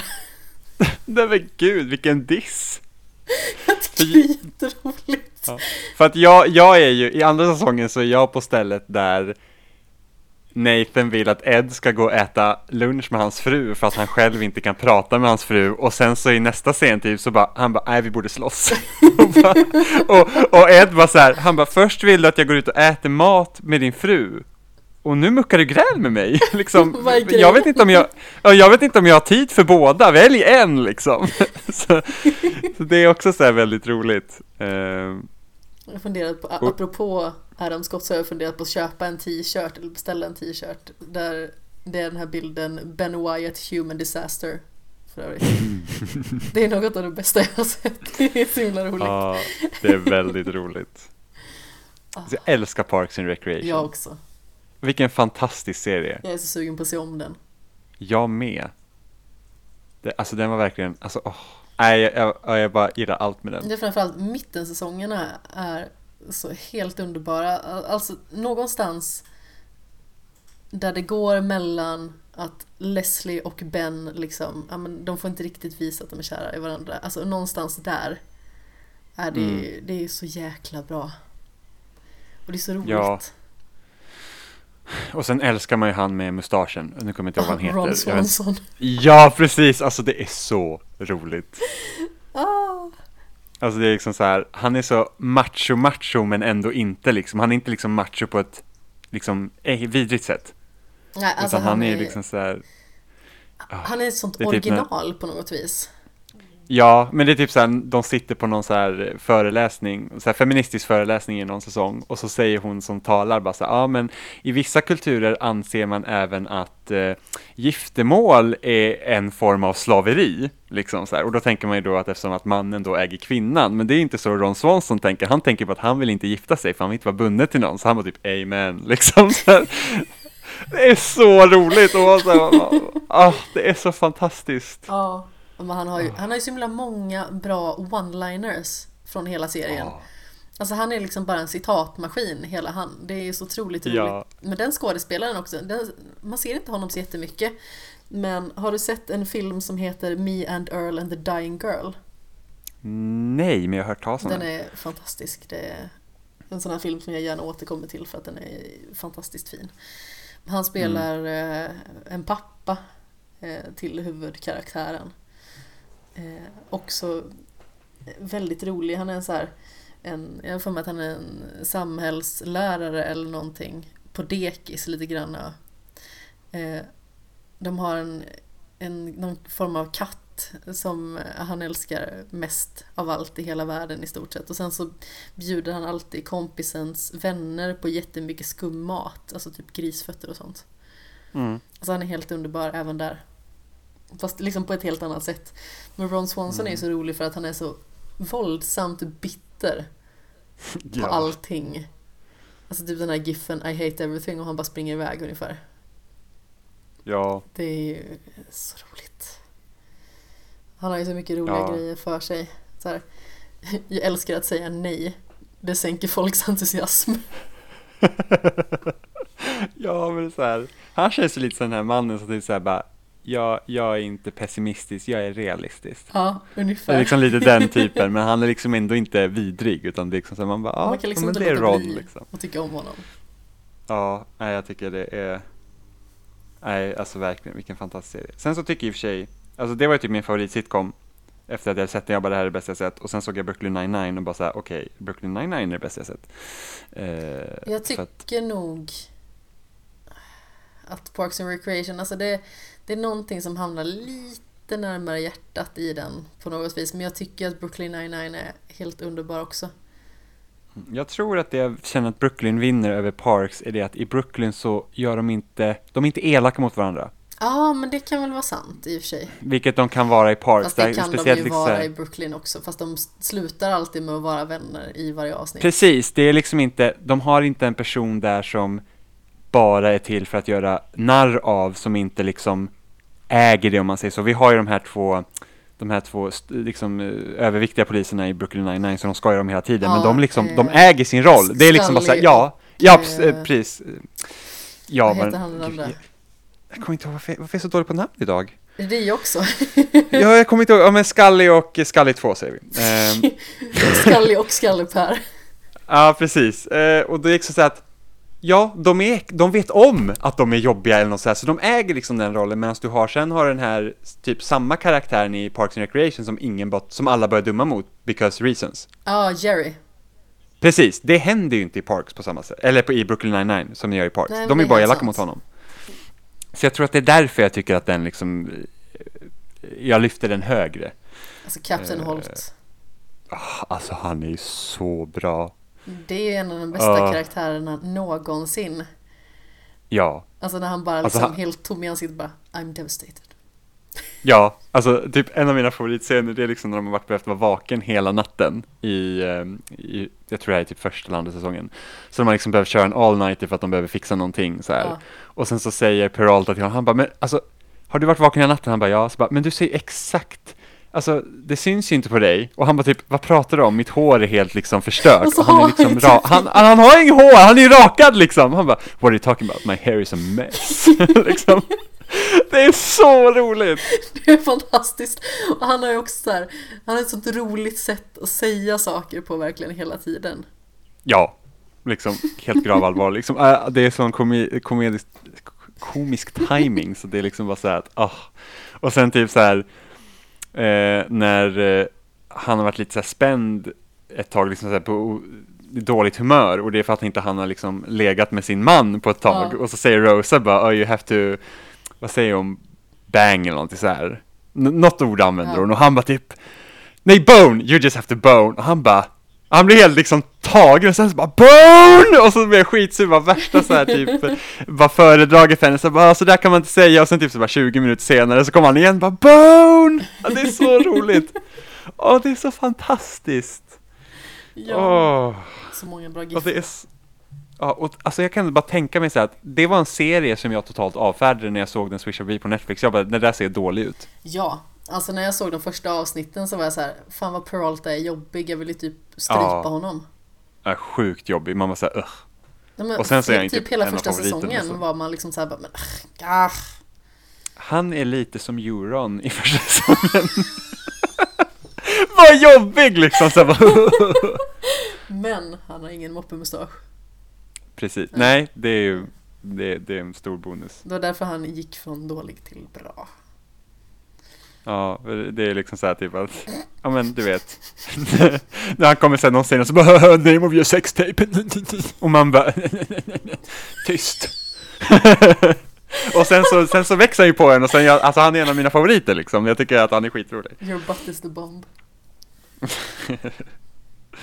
Ja, ja det är bra. Ja, men alltså, jag tror att det framförallt växer när Peralta och Amy faktiskt börjar erkänna att de liksom är kära i varandra. Någonstans Mm. där tycker jag att serien verkligen tar fart. För att deras relation är rolig. Ofta så brukar Ja. det inte bli så. Alltså om vi tar, det är inte lika roligt när Ben och Leslie liksom är helt ute och har, har fått varandra. För då liksom Mm. försvinner spänningen lite grann. Men i Brooklyn 99 så är det fint när de har fått varandra för att då är de, de är så extrema kontraster, alltså precis som Leslie och Ben förvisso för att eh, i Parks and Recreation så är det ju Ben har ju världens ordningssinne och Leslie är den flummiga. Eh, och sedan så är det ju tvärtom att det är Peralta som är liksom den den flummiga urballade och Amy är liksom skolans ordningsman i mångt och mycket. Mm. Eh, typ elevråds, eh, elevrådsordförande personen lite grann. Mm. Eh, men alltså de de växer ju liksom i varandras närhet på, på något vis. Alltså det är otroligt roligt. Alltså bara det här avsnittet när Gamen eh, fortfarande har en dating-app Ja, och han bedrar sin nya flickvän som han ska gifta sig med. Alltså det är så roligt. mm. Och de är roliga. Alltså, jag men, jag vet inte, det känns som att de växer hela tiden på något vis. Sen var det ett tag sedan jag såg det här avsnittet när Terry har skrivit en bok. ja. Och den är så dålig. Ja, just det. Men de Just ska det. gå på någon form av så fantasy-konvent och sen så hoppar de iväg i armkrok och sjunger seriens ledmotiv. Mm, Alltså det, det är så roligt. Så jag vet inte vad jag ska ta vägen när jag ser det. mm. Men eh, Big Little Lies. Ja, precis. Vi kom ifrån det. Jag har ju, oj, nu river jag stället här, låter det som. Eh, Jag har ju börjat att läsa boken. Mm. Och det jag har lite problem med i boken, det är ju att personerna beskrivs inte riktigt som hur jag ser dem i serien. Okej. Det blir lite dissonans där Ja. någonstans. Alltså, jag läste ju eh, Sharp Objects till exempel av Gillian Mm. Flynn efter att jag hade sett serien. Och där funkade Mm. det väldigt bra. Här funkar det sådär. Plus att den svenska uppläsaren i eh, Big Little Lies funkade inte alls. Jag var tvungen att eh, ja, köpa boken istället. Ah, okej. Mm. Nej, hon var jättedålig faktiskt. Eh, Åh, ihåg. vad jobbigt. Mm. Ja men det är jobbigt. Alltså, jag tycker det är ganska skönt att lyssna på ljudböcker när jag åker tåg och, och dylikt eller går ut och går eller för all del bara drar och handlar för jag orkar inte lyssna på alla människor. Det är ju hemskt. Ja, nej, att lämna hemmet utan hörlurar, det, det händer inte. Nej, precis. Allt, allt är så högt. ja. Alltså i- Det är liksom, man bara säger shit, det bara låter. ibland så går jag ju runt, alltså typ i mataffären med hörlurar men jag lyssnar inte på någonting. det är sant! Varför jag orkar inte lyssna på människor för att de är så jobbiga. Ja, Det är sant. ja jag, först, jag förstår. Jag förstår helt och hållet. Ja. Men förstår de jobbiga människorna som kommer fram och pratar en fast man har hörlurar? Man bara, det här signalerar någonting. Mm. Liksom, jag är inte, jag vill inte. Nej, Och de bara, hallå? Och sen så blir de typ helt chockade när man inte har lyssnat. Och man bara, men alltså vad tror du att det här är liksom? Ja. En accessoar, liksom bara, ah, men det är så snyggt. När jag delade rum med min kollega på jobbet, nu har jag haft ett eget rum ganska så länge, men när vi delade rum hade jag ofta hörlurar i, i och med att jag lyssnade på ja men, saker som kunde vara distraherande för henne. Men det funkar jättebra med mitt jobb i och med att mitt jobb är ganska så, många skulle nog säga monotont. Mm, Men det är väldigt mycket så här plöja siffror liksom. mm. Och eh, då hör jag henne ibland i bakgrunden. Hon pratar med sig själv. Mm. Eh, och jag liksom bara så här tar av mig hörlurarna och bara ah, sa du något? Nej, det var inget, jag bara pratade med mig själv. Jaha. Och sen ibland kan det ju vara liksom att hon kommer fram och typ så här petar en i ansiktet bara för hon har försökt att prata med en i fem minuter. Väck ut. ja men då, då har jag liksom inte hört. Eh, Nej. För att, ja, man kanske är inne i saker eller, eller sådär. Eller så kanske jag råkat lyssna på musik just då. Eh, Mm. För all del. Det är väldigt roligt i alla fall. Så ibland får jag liksom ta av mig hörlurarna och bara okej, pratar du med dig eller pratar du med mig nu? Ja. Du får sätta upp en skylt så här, nu pratar jag med mig själv. Man måste köpa så här lampa som får så här, du får ha lampa på, på typ din datorskärm och så får man en knapp så här grönt, så här, Ja. nu pratar jag, vill jag prata med dig, så bara ding. Ja men verkligen. Det känns som att vi Ja. glider hela tiden ifrån Big Little Ja, jag känner det också, jag säger, äh, det finns så mycket annat att prata Vi har inte pratat på så länge. Eller hur? Hur länge sedan är det Så mycket, typ en månad. Mer, en och en halv månad. Ja, det här går ju inte. Så här kan vi inte ha det.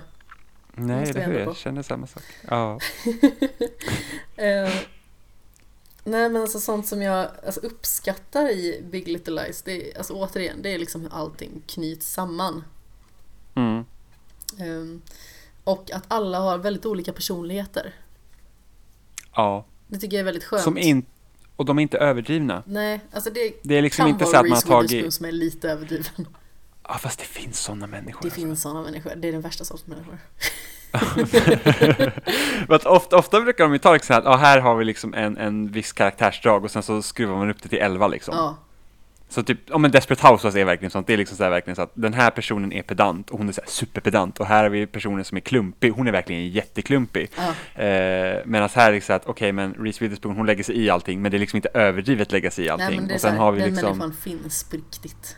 ja och Nicole Kidman är liksom så här, hon är lite mer så här, ja men lite så att hon är, vad ska man säga, eh, lite stel. Men liksom återhållsam på ytan. Ja, återhållsam. Precis, men eh, inte liksom. Och Man sen, gillar att ligga hårt på insidan.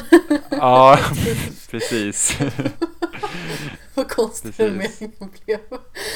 Ja, jo, det, det, men liksom, det stämmer Ja. också. Och sen har vi Perry som heter Perry med allt vad det innebär. Alltså det roliga var att jag reflekterade liksom över det här också. Att, ah, vad är det för jäkla namn? Varför, det känns inte rätt att han heter Perry. På något vis. Nej, Det känns som att det Det lirar inte så himla bra med karaktären och sen så typ En vecka senare Då såg jag en film Också från eh, Netflix, eller på Netflix fanns den eh, Mm. Our Kind of Traitor eh, Tror du inte att huvudkaraktären heter Perry? nej seriöst. Vad är Perry för ett namn? Jag vet inte. Alltså, Alltså är det, är det typ, är, det- är, det liksom, är det ett smeknamn på något annat? Alltså jag kan tänka mig att hade man hett Per i, i, i USA så hade man kunnat säga Perry liksom. För att, ja. Men eh, jag vet inte, vad, vad kommer det ifrån? För sen har vi typ, alltså sen har vi Matthew Perry som är vänner.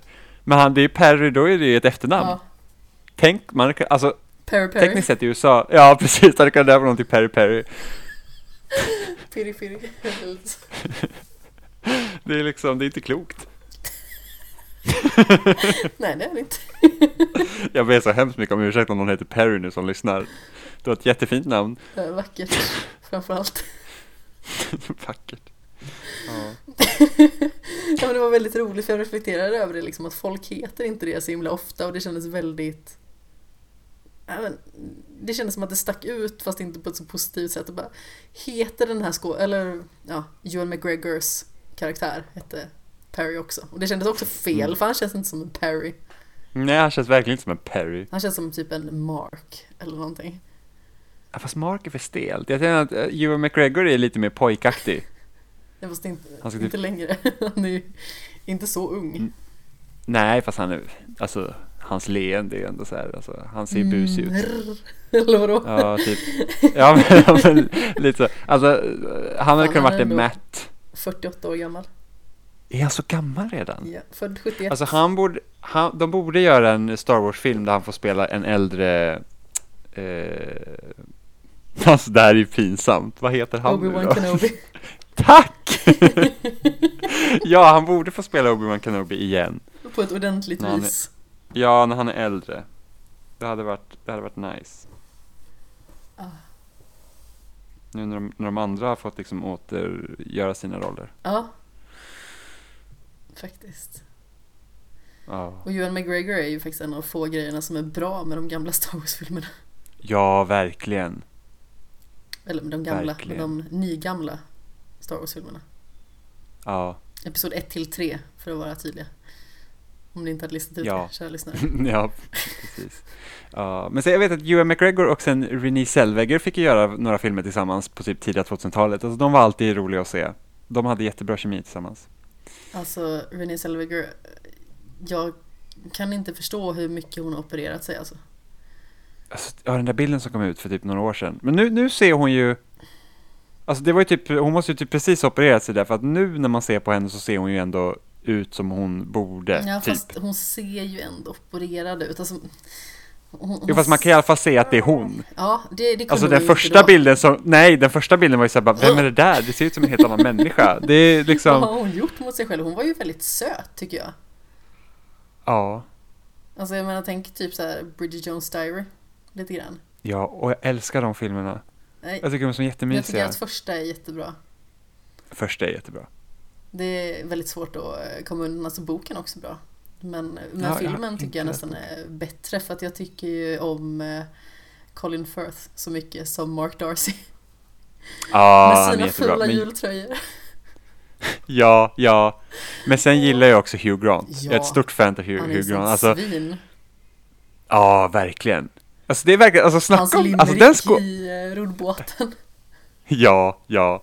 Men alltså det är ändå en skådespelare, tänk att han kan liksom spela, vara jätte, liksom trevlig och charmig i typ så här Notting Hill och sen kan han spela riktigt svin liksom i Bridget Men Jones. han är alltid ett charmigt svin.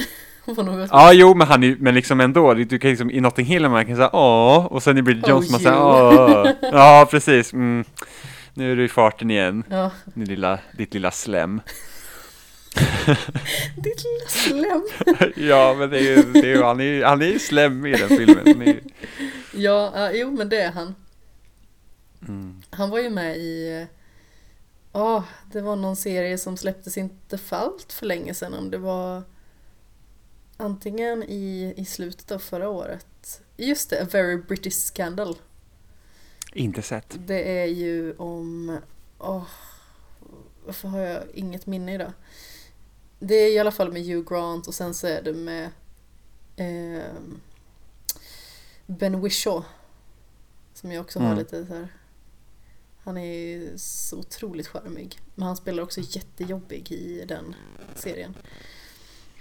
Eh, nu ska vi se. Jag glömmer ju av namn jag idag också. Ah, Jeremy Thorpe är det ju eh, han spelar. Hugh Grant alltså. Mm. Den var faktiskt, den var ganska så bra faktiskt. Så. Får man ändå ge den. Den var inte fantastisk, men där spelar han också så här. eh, Man tycker om honom ibland, men han är ju verkligen ett svin. Mm. Men sen så har vi ju typ Love actually, där han gör sin dansscen. Och alltså det är ju, Ja. Det är höjden av komik. Alltså det, det är faktiskt helt underbart. Jag vet, det är många som kissar på Love actually. Men jag, Jag tycker inte om den filmen. Eh, Jag tycker att eh, mm, det finns mycket bra i den. Jag har bara dock bara sett den en gång. Eh, men jag Varför kommer ihåg att jag inte tyckte... Jag vet inte varför jag inte tyckte om den då när jag såg den. När såg du den? Alltså, det, det, den var ju typ ny då. Ah, okej. Ja, men då kanske du behöver se om den. Ja, det är möjligtvis, men jag såg den efter att jag har sett The Holiday och jag vidhåller vid att The Holiday är en av de bästa romantiska komedierna som jag finns. tycker inte om den. Va? Hur kan man? Varför inte? Den är så mysig! Alltså så fort den kommer upp på Netflix ser jag om den. Nej, jag har väldigt svårt för den. Åh, jag älskar. Jag tycker om, jag tycker om Cameron Diaz, jag tycker om eh, Jude Law, jag tycker om... Jag älskar eh, Jude Law. Mer Law till eh, folket alltså. Han som ja. Dumbledore, man bara mm. Åh gud, jag har ju inte sett eh, den Harry Potter-filmen än. Hoppsan.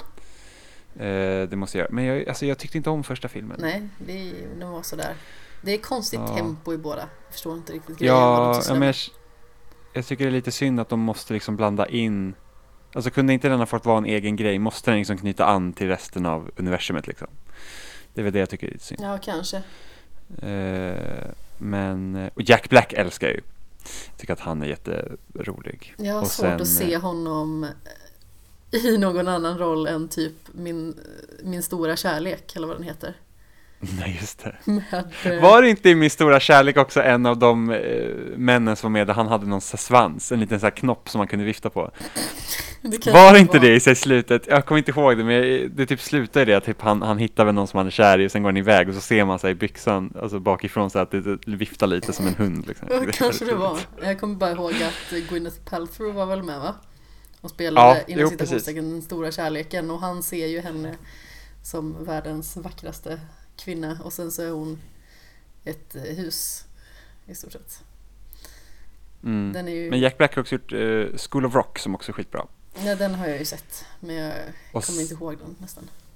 och High Fidelity Ja, den är väl okej. med John Cusack. Alltså jag älskade den filmen när jag var liten och så såg jag om den när den kom på Netflix och sen bara så här.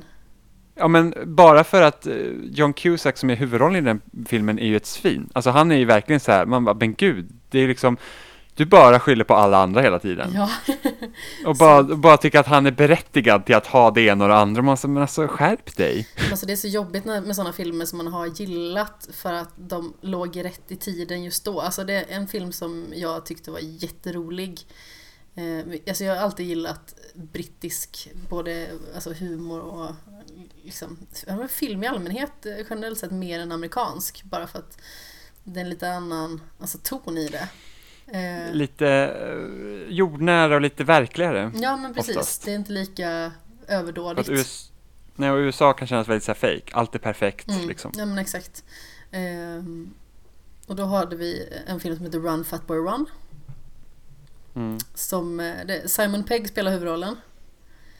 Eh, Och sedan är det Thandy Newton som spelar hans fru som han lämnar vid altaret när hon är gravid. Eh, Det är, stor, det är i stort sett så hela filmen börjar. Och sen så blir hon ihop med eh, Hank Azaria heter han va? Som är med i eh, Simpsons. Yes. Eh, hon blir ihop med honom och han är jätteintresserad av att springa maraton och bara för att Simon Pegg vill vinna tillbaka henne för att han insåg att han har begått sitt livs mi- misstag så ska han springa London Marathon eller Nike River Run eller någonting i den stilen. Kanske det. Mm. Ja, men alltså jag tyckte att den var jätterolig för att alltså, den hade så här massa dumma skämt och alltså på ett väldigt brittiskt vis. Och sen så är Dylan Moran med också. Och gör massa dumheter. Han spelar eh, Thandy Newtons kusin. Och han eh, spelar oftast bort sina pengar och han är klantig och liksom han, han satsar ju massa pengar på att Simon Peggs karaktär ska ta sig i mål liksom. Och alla andra satsar emot för att han är ja, osmidig och ovältränad, eller otränad rättare sagt. Ovältränad, det betyder ingenting. Han är otränad i alla fall. Ja, jag tyckte att den var väldigt rolig i alla fall när den kom, typ så här 2006 eller någonting och så såg jag den, vad var det, typ förra året eller någonting. Och man bara, nej, den har inte åldrats med värdighet. Åh. Ja, jag blev så besviken. Alltså jag har ju sett den några gånger innan också men det var väl kanske lite längre tid till att jag såg den nu den här sista gången. Mm. Och det var väldigt synd för jag hade hellre haft minnesbilden av hur den var då. Än Mm. eh, minnesbilden av hur den liksom har blivit. Det är tråkigt. För, alltså Dylan Moran han gör ju en sån eh, Det är en sån oklar scen, alltså det, är så svårt att återskapa i ord men eh, Simon Pegg kommer liksom springande till hans lägenhet och står Dylan Moran utom på balkongen och så säger eh, Simon Pegg liksom så här bara att "Ja, men, Alltså jag lovar, jag ska springa. För då hade han liksom ändrat sig en gång och bara gett upp. Jag bara, jag ska springa. Och så säger Dylan Moran typ så här, Well come on up then. Eller någonting. Och så filmar de honom bakifrån så står han där utan byxor. Det. Det låter jättedumt. Man står där liksom i t-shirt och inga byxor. Det. Och det, det är väldigt charmigt och väldigt roligt. Eller det var det då. Det blev liksom en sån här skämtgrej som vi körde med liksom. Eh, vi som såg den då. Bara, well come on up then. Eller typ sådär. Ja, och sen så Ja. liksom. Nej, den, eh, den fallerade. Det är synd. Ja, det är fan livsfarligt att gå tillbaka till gamla saker som man tyckte om. Alltså jag vet typ att ett spel som jag älskade när jag var liten var Star Fox Adventures till GameCube. Och jag har bara hört att folk tycker att det suger Ja, när de spelar igen. Tillbaka och spela det. Men jag skulle vilja göra det. det är så här, åh, jag kommer ihåg det med such funness. Such fun. Ah, Oh, nej, att det- mm, men det är så att det, det, det krävs det krävs ganska mycket för mig att packa upp mitt Wii och koppla in den i tvn och ta fram en, liksom, en skiva och spela eftersom Nintendo inte kan släppa sina gamla spel på Switch. Så det, det är ju det som håller sig emot. Ja. Får jag gnälla om att GameCube-spel inte finns på Switch i, i den här podden också. men eh, ja. Och sen så, men samtidigt kan det vara intressant att gå tillbaka till gamla saker och se för att man kan ju analysera på ett helt annat sätt idag än man kunde för typ 15 år sedan. Liksom, Absolut. när man var liten. Så typ så att om man typ ser om på vänner idag så ser man vissa skämt, man bara säga Ja, det där är ju liksom inte riktigt okej längre liksom. Eller så här, åh, de menar det här. Alltså Disney-filmer är skitintressant att se igen. Ja. För det är massa skämt som bara har för, liksom gått över huvudet på en när man var liten. Och man bara, ho, ho, ho. sex jokes. typ. Vilken är din favorit Disney-film? Eh, Stjärnorna mot gänget. Jag sa det där jätteslarvigt. Jag tror det var för att jag tänkte också Aladdin samtidigt. Det är lite...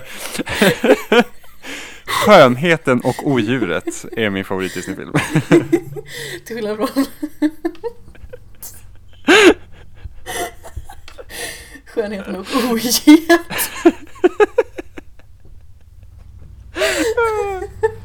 Åh vad bra vi är idag. Folk kommer så skicka massa hatbrev till mig och bara så här, "Ja, ni har ju bara skrattat i hela avsnittet. Eller hur? Vad- vad liksom, det är bara nonsens. Ja. Men det är vårt nonsens. Ja, det är det fasen i mig. Vi får skratta Ja. om vi vill. Eller hur? Förstör inte vår lycka här. Nej, precis. Pissa inte på vår parad. Alltså är det inte väldigt roligt att sätta ihop två ord som börjar på P? Ja, det är det nog. Pissa på min parad liksom. PP. Ja, Min favorit Disney-film i alla fall. Jag ringer i Notre Dame. Ja men den är ju fantastisk. Ja, det är den. Jag tycker den är, den är bäst. Det är den. Stenfigurerna är ju superroliga. Ja, fast det är så kul. Jag såg ju, vet du vem Lindsay, nu ska vi se. Lindsay någonting heter hon på YouTube och hon gör ju så här olika, alltså jag gör, no, Lindsay någonting, men hon gör jättebra sån här eh, longform video som film. Det konstiga var att när du sa Lindsay, den första som kom upp i mitt huvud var såhär Lindsay Vonn, skidåkaren. Nej, det stämmer inte. Nej, men då så här, Lindsay, jag bara ah, Du ska se, jag, jag kan faktiskt kolla på YouTube här, nu ska vi se Lindsay, Lindsay Ellis heter hon. okej.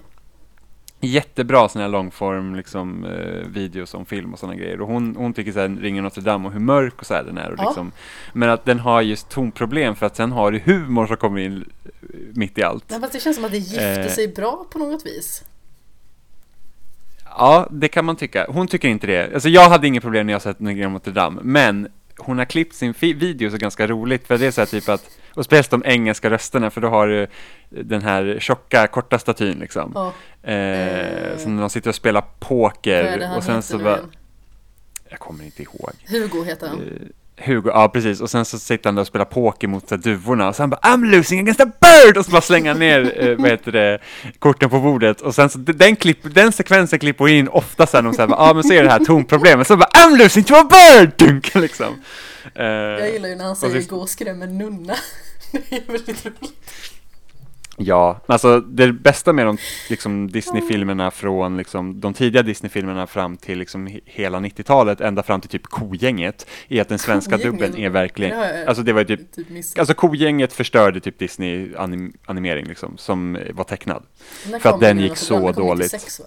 97 tror jag. Nej, Hercules var 97. Jag tror att, Mulan var jag tror 98. att jag var... Det måste varit 96. Ja, Det stämmer nog jag ganska tror bra. att Ringen Dame Eh. var den första filmen jag såg på bio. Det var nog det. Lejonkungen var första filmen jag såg på Oj, bio. uh. Mm. Så att det... En av de första filmerna jag kommer ihåg eh, göra en liten callback till oss själva var faktiskt eh, Bridget Jones dagbok också. Det Jaså? var en av de första filmerna jag kommer ihåg att jag såg på bio. Eller alltså så här, som jag har så tydliga minnen av. Vi såg den på Biopalatset i Göteborg. Det var därför jag kommer ihåg liksom så här, minnesbilderna väldigt tydligt. Mm. Lejonkungen såg jag, Pocahontas såg jag på bio, för jag kommer ihåg vi gick med min moster och hon somnade och jag och min syster tyckte det var jätteroligt att hon somnade på bio. för det var liksom typ helt otänkbart att man kunde göra det. Det har jag Eh, gjort flera gånger kan jag säga. Jag har aldrig somnat på bio. Jag skäms över det. Men alltså, jag är en sån här person som Jag kan ju somna vad som helst. Jag kan ju somna stående om det är så. Jag har inte narkolepsi kan jag tillägga. Jag har Mhm. bara väldigt lätt att, att somna om jag är trött. Men det är väl ganska skönt. Ja, det är jätteskönt. Men eh, Jag, är- ja, alltså jag har typ lärt mig nu att kunna typ ta tupplurar. Det är så att, jag vet inte om jag blivit gammal, eh, Ja, det har äldre. och så, ja, nej det, förlåt. tack. Bara, Eh, men det är typ jag. så här, ja men det är typ så här, det, det är jag också. Eh, Är du också äldre än vad du är? jag är också äldre än vad jag är, ja precis. Eh, blir ständigt äldre än vad jag är just nu. Jag är äldre nu än vad jag var när den här podcasten spelades in. Ja. När du lyssnar på den här sen, Och- eller kära lyssnare. Så det, det här var dåtiden Ja. och jag är nu i framtiden. Och om du lyssnar den eh, 12 juli, det vill säga en dag efter avsnittet har släppts, så då är du och jag lika gamla i ett litet tag i alla fall tror jag. Eller vänta lite, Är- nej. Vänta Nej, lite, du, fyll, du fyller inte år efter jag gör förresten. Nej, jag har, jag har redan har fyllt. redan Eller jo, det beror på hur man ser på det. Ja, jag fyller år efter dig nästa år. Jag blandar ihop Det- det... din födelsedag med en annan. Är det som skitsamma. Jag fyller år, jag fyller år, jag fyller år i Jag har maj. för mig att du fyller år i augusti. Vad fan, nu följer hela min poäng här. Ja, ja. Jimmy Seppele, ruiner of Du är poänger. två år äldre än vad jag är just nu. Så jag, jag ger igen. ja, jag är väldigt, väldigt gammal helt plötsligt. Ja. Mm, Jag är fortfarande 26 i Eh. två dagar till när vi spelar in. Det är viktigt. Jag, jag är 28 år Det är du. i eh, några månader till. Jag är jättegammal. Jag är snart 30. det känns weird. Det känns som att man ska åstadkomma någonting i livet när man är 30 och jag känner att jag kommer förhopp- förhoppningsvis ha fått ett jobb i alla fall innan jag är 30 som jag kan jobba med hela tiden och tjäna i alla fall lite mer pengar än vad jag gör nu. Ah, Ja, så måste man börja typ tänka på pensionsspara och typ så alla andra skrupler man får när man blir äldre. Så bara, vad är det för liksom kroppsdel som ska upp idag? det är liksom lite så, man bara, åh nej, lilltån gav sig, fuck. Vilken kroppsdel ska ge upp? Ja, men det är lite så här, som min pappa ska ha sagt, ja men det är bara att hoppa i kistan liksom. Så redo. Åh, himmel, Och pannkaka. pannkaka. Jag orkar inte säga det. för Jag, jag sparar min energi nu när jag snart är 27. Mm, ja men Jag jag, jag liksom, jag är ju redan i nedförsbacke så att, Japp. eller jag kan slösa. Eh, Jag fick ju faktiskt lära mig det under min personlig tränarutbildning att eh, eh, kroppen eh, går faktiskt fysiologiskt ut för efter man har fyllt 25. Jag vet. Så, och det är, det är liksom inte bara liksom någon så här hörsägen, för många säger så bara Åh, efter 25 går det ut för men de vet ju liksom inte kanske riktigt. Om man, Nej, inte, om det- man det- man- inte underhåller sin kropp så börjar den liksom Yes. Det var alltså ett ljud som manifesterar att det går ut för övrigt. Tänker du sen måste... Ja. Det, ja. Ja, jag vet, det är liksom lite hemskt att jag är liksom redan så här två år, tre år i nedförsbacke. Ja, och jag är snart två år i nedförsbacke. Ja. När jag var ung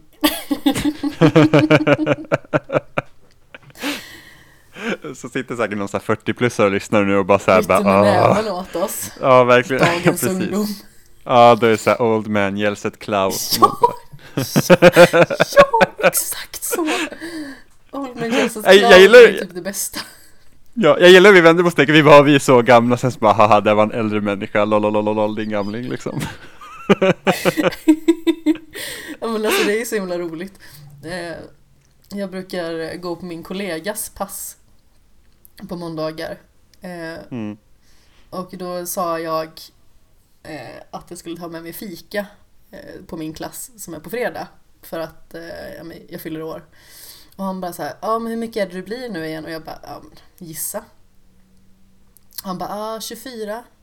Jag bara, Oj, nej. Eh, men så berättade jag att jag var 27 och sen så har jag två stycken vänner som stod bredvid och de är födda 82 och de bara så här 10 år. de såg så uppgivna ut och det var så gulligt. ja. Men typ, jag hade ju någon så här, fan nu när jag gick i, alltså det, när man går på universitet så går man med folk som är så himla mycket yngre än en själv.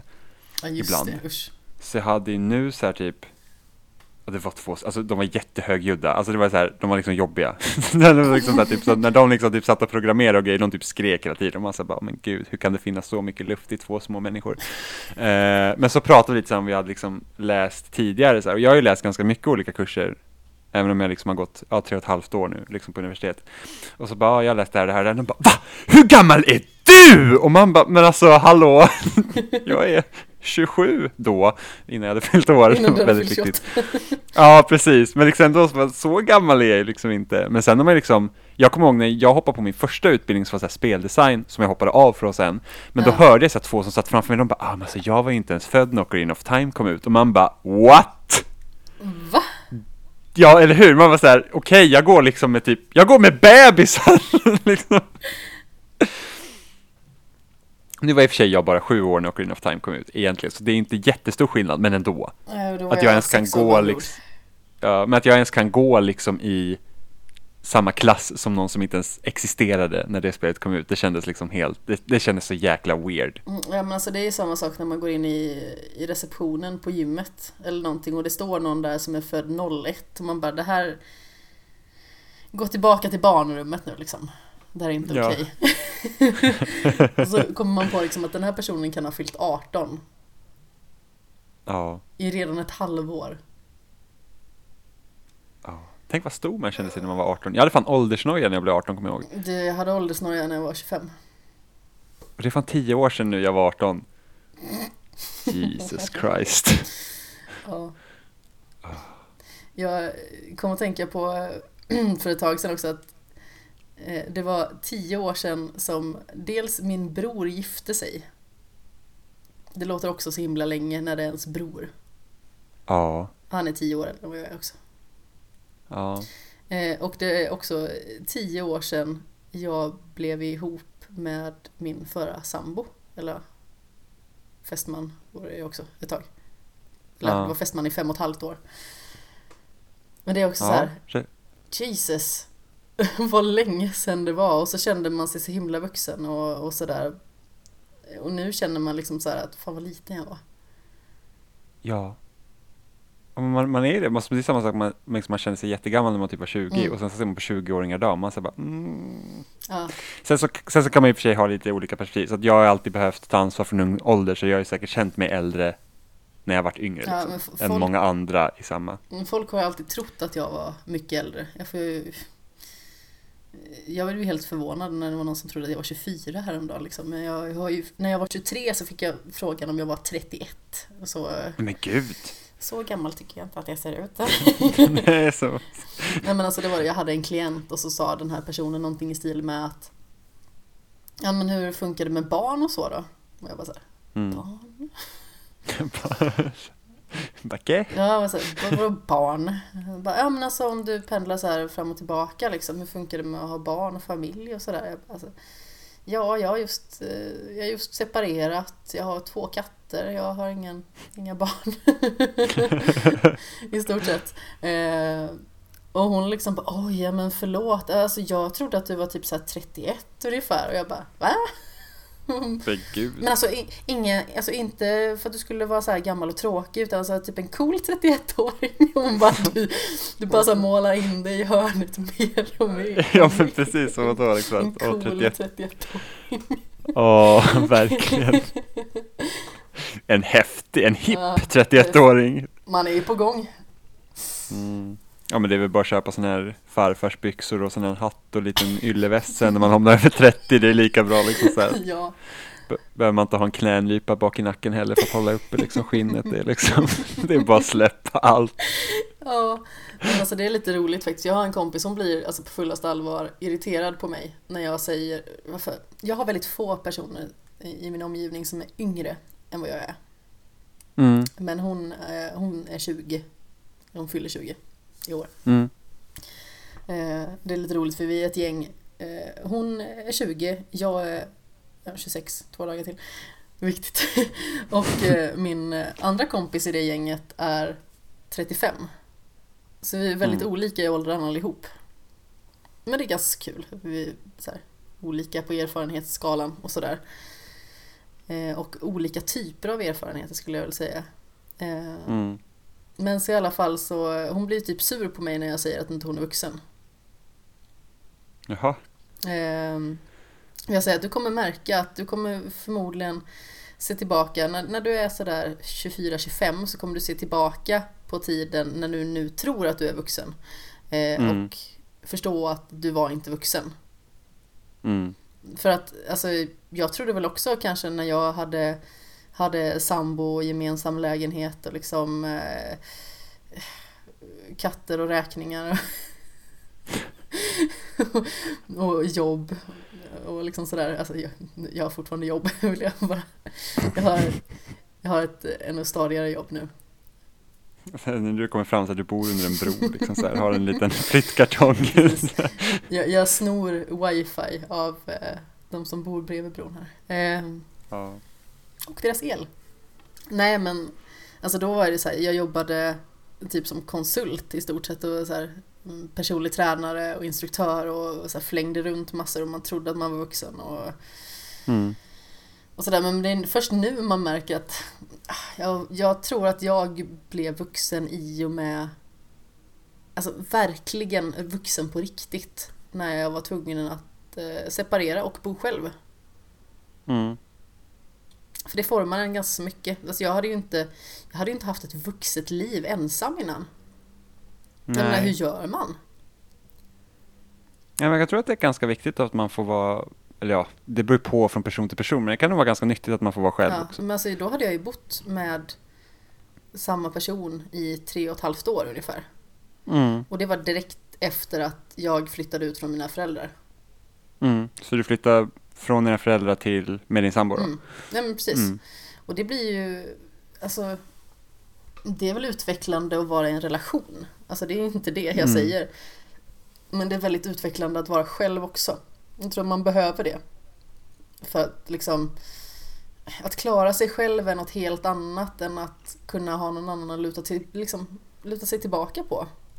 Mm. För att, eh, ja men, alltså i, det är ju så i de relationerna som jag haft som har varit lite större. Alla har ju varit äldre än vad jag har varit och har en annan typ av Mm. erfarenhet och det har jag kunnat så glida med på lite grann. Mm. Eh, Även att då hade jag ju varit själv ett tag. Eh, Eller inte så jättelångt tag kanske.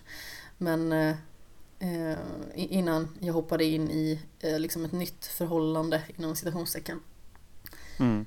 Men, man, men jag har liksom bott själv ända sedan dess. Jag har bott själv i tre och ett halvt år nu liksom. Mm. Och jag tycker att man växer väldigt mycket med det. Att man, eh, måste ta ett helt annat ansvar. Mm. Och jag menar nu är jag liksom... Ja... Visst, jag kan väl också känna mig lite som ett stort barn som fått fria tyglar och göra vad jag vill när jag liksom sitter och spelar hela dagarna i ända. När jag har semester nu liksom. Mm. Men alltså när man kommer gående till jobbet med sin portfölj typ. då känner man bara så att ja, när jag var, när jag var 20 så var jag fan inte vuxen. Inte ens i Nej. närheten. Men det, alltså det, är så, det är så svårt att ha perspektiv till någonting som inte har hänt än. Alltså, det är Mm. svårt att blicka framåt och tänka att när jag är si och så gammal så kommer jag se tillbaka på mig och tycka att fan vilken liten fis jag var. Mm. Men det är lite, det lite intressant den där ändå. Och sen jag kommer, jag Ja. kommer säkert titta tillbaka på mig själv om ytterligare fem år och bara tycka att vilken liten barnrumpa jag var. Ja, och sen är det då man, man bara inser liksom att vuxna människor vet ingenting. Alla bara så här wing it. Ja, eller hur? Det är ju verkligen så. Det är så här, ingen har ju någon aning om vad de håller på med. Man Ingen får vet bara så här, man gör vuxen. Nej, men det är typ så här, all, alla liksom sitter som den här hunden i det här brinnande huset och bara this is fine och sen så hoppas man att det löser sig. Det är liksom så det känns. Eh, för det är ju något jag kan, alltså det- det är något jag kan känna så här, vara lite bitter på när man var liten var det så att ja, men vuxna vet vad de håller på med liksom och sådär och sen så blir man ju äldre och så märker man att ingen vet vad de håller på med och samtidigt som man blir liksom lite så sur på så att ja, men alltså någonstans måste de ju faktiskt liksom Alltså det är så många som inte tar ansvar överhuvudtaget. Ja, Och det är liksom bara så att du är vuxen, det är liksom det är ditt jobb. Du, må, liksom, du kan inte bete dig som en jävla idiot. Ja. Det kan jag bli jättestörd på. Speciellt när man typ så här, om man vet man har så Facebook, alltså Facebook-människor som man liksom så här, som har varit vuxna när man själv har varit barn och de typ bara delar skit. Och man bara, men alltså, Ja, alltså man har ju bara lust att gå in och skriva det här, så du vet väl om att du är en stor idiot nu va? Liksom att det här kan du inte hålla på och tänka, liksom, det här är ju helt vansinnigt och liksom, ah, jag, jag blir så skitsur på sånt. Jag kan vara så här, det där, det, det är en, nej, nej, det, det, det är en orsak till varför mänskligheten är så jävla rutten emellanåt liksom. Det är det här på Facebook. Facebook är upphoven till all skit. Ja, eller i alla fall där får man se all skit som folk har inom sig som de inte, man inte visste om tidigare typ. Ja, Men sen det är typ bara så här 50-plussare som delar saker på Facebook också, ish. Det kommer så här kanske. typ, om vi kommer så här, svenskarna och internet gör ju så här rapport varje år liksom. Man får se svenskarnas internetvanor och det är typ de flesta som delar på Facebook är över 50. Ja, det känns Det lite liksom- grann också som att eh, de som är lite yngre, som oss ungdomar, Mm. eh, söker sig kanske lite mer ifrån Facebook och in till alla andra sociala medier. Alltså, vi har ju Messenger som är i, mångt och mycket bara liksom att samtala. Men vi har Instagram och vi har Mm. Twitter. Mm. Det känns som att man går Ja. mer och mer ifrån Facebook. Att det, liksom, det var en grej på liksom 00-talet. Nu är det liksom 10-talet. Nu är det inte lika hett längre. Mm. Ja, och sen, ja, Instagram växer ju mest i vår åldersgrupp. Mm. Och sen så de som är under oss, de har ju Snapchat. Alltså Snapchat orkar jag inte hålla, alltså det, Vad det, är det, det alltså, ens för skit? Där är verkligen så här old man yells at cloud, det är typ så här Ja men ibland så är man liksom får säga ja ah, men byta kort på Snapchat och man bara vadå byta kort på Snapchat, vad fan, vad är det ens? liksom jag lyckas göra med det där hundfacet på Snapchat en gång typ, det, det är liksom min höjd av, alltså inte face i Snapchat är också helt horribelt, det är ju helt vansinnigt, jag förstår inte hur den dåliga appen kunnat bli så populär. Jag har inte ens Snapchat. Jag vägrar. Jag, ja, jag, jag, har, jag har Snapchat men jag använder den typ inte. Men du, det är de här filterna kan vara rätt roliga men den är helt, den är helt vansinnig. Men det är så här att jag förstår liksom inte den, den grejen. Alltså det är så att det, det, man brukar säga så här, okej men när jag blir gammal, jag ska inte bli så att jag inte kan hänga med i ny teknik. För jag tänker, vi har ändå haft teknik liksom hela, liksom vår uppväxt. Vi är vana med att det sker förändringar och så Ja. kommer Snapchat, jag säger jag orkar inte. Det, var, Det här är för nej, mycket för mig. det, där, det där får kidsen hålla på med, alltså det där är, det var, var det MSN liksom. MSN, ja just det. Ja, det var tider det. Ah. På den tiden när man faktiskt satt, alltså man chattade på en utsatt tid. Ja, Det var så att, nu slutar vi chatta, hej då, jag går. Nu är det så här bara, jag slutar svara och sen så chattar vi nästa gång när det händer liksom. ja men det är liksom Nu så. väntar jag med att svara till nästa gång. Ja men precis, det är liksom, det, det är så konstigt hur, det, hur annorlunda det är. För inte ens sms höll man på med som det var på eh, MSN liksom. Nej. Visst kunde man ha långa eh, sms-konversationer, men det var inte så här att, ah, nu, ja, okej, jo, jo, det var kanske hej, jag går och lägger mig, godnatt liksom. Men, men MSN var ju verkligen så här att, okej, jag är hemma från skolan, jag har en timme datatid här, nu sitter vi och chattar med typ hundra människor, eller så här, där alla de här måste säga hej till, sen så bara, nu måste jag gå, hej då, liksom, och nu är det så här, shit, jag chattar med någon på Messenger på, Messenger på datorn, så det bara, man skriver lite så här, så bara, nu har inte jag något att säga, så går man iväg. Ja. Nej men Mm. ungefär så. Mm. Ja, ja, tiderna förändras. Ja, jag, Ja. jag tycker om Messenger ändå. Jag tycker det funkar bra. Jag, med, jag, tycker också, jag tycker också om det. Ja, det, det funkar bra. Det är ju som MSN nästan. Ja, bara det att man använder det mycket oftare. Och Ja, inte på utsatt tid. nej precis, och ha med det överallt, man är alltid tillgänglig. ja, det kan ju bli lite, lite stressande ibland. Förvisso. J- Jag Ja, tycker det, om jag har Ja. många konversationer uppe på en och samma gång blir jag typ så här, jag kan inte svara någon. Oh, men jag, alltså, jag är typ så här, jag är säkert fem, sex olika grupper som vi är i princip samma personer i de grupperna. Men så här för olika, säg till så här, bara, här är vi, de, här är vi tre plus en till och här är vi tre plus den här andra människan liksom för att vi har eh, haft för olika, så att man inte liksom har en typ stor gruppchatt och bara sölar ner den med liksom saker som inte rör de andra liksom. Eh, så att lite sånt Sen där. är vi med i en chatt också båda två som jag går in och kollar lite grann och så skriver jag någonting. Jag tror att folk tycker nog att jag är den mest oklara personen. Jag bara kommer in och säger någonting så går jag igen. Ja, vår redaktionschatt. Ja. Det är rätt så roligt. Säg, om du pratar någonting om juridik i den chatten, då är Erik där på en gång och han skriver aldrig annars. Men så fort det handlar någonting om så här, typ bara, ja men hur skulle det här se ut i ett brottsmål? Så kommer Erik och bara så här, paragraf bla bla bla, så här skulle det funka. Och alla bara så här, ja, det var Eriks liksom bidrag till chatten, nu när vi pratar om något som hade med så här, advokat och lag och rätt att göra. Det är rätt roligt. Ja, jag vet inte ens vad jag kommer in och kommenterar på. Jag bara kommer in och så säger jag någonting och så går jag igen. Jag är lite, jag är lite den här personen som bara ställer mig i dörröppningen och säger någonting som är helt utan kontext och sen så stänger jag igen. Det, ja. Ja, jag, jag är, ibland är jag jätteaktiv och ibland är jag mindre aktiv. Och ibland är det så att du, ibland den håller på, man håller på med något med telefonen och så kommer det upp hela tiden så här dink, dink, dink och man säger bara men alltså nu får ni ta och ge er, sluta skriv! Ja, Ja. jag, eh, jag brukar göra så att jag går in och kollar på det när jag känner att jag har liksom lite tid över. Mm. Så brukar jag göra med de flesta stora chattar. Alltså vi hade ju mycket så här chattar i, i spelhjälpen också. Eh, Mm. Alltså, de flesta så här stora grejer med mycket folk, det blir...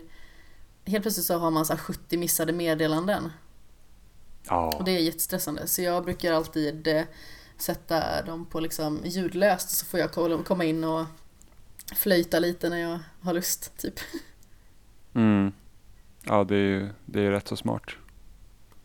Jag kommer ihåg på MSN så brukade vi bjuda in, för där behövde du inte acceptera för att bjudas in i en gruppkonversation. Ja, just det. Så att vi, ehm, så vi hade, alltså det var ju när vi, vi var jättemånga på Ninten- det gamla Nintendo-forumet, eh, som var Bergsala's officiella. Så vi var ju liksom jättemånga där som brukar chatta emellanåt och sen så bjöd vi, så var vi en kompis med här moderator på sidan så här som kanske inte var så himla glad i att hamna i en stor gruppkonversation så tittar man ju när den personen inte satt vid datorn, ni vet man kunde sätta sin status på inte här eller något Ja. sånt.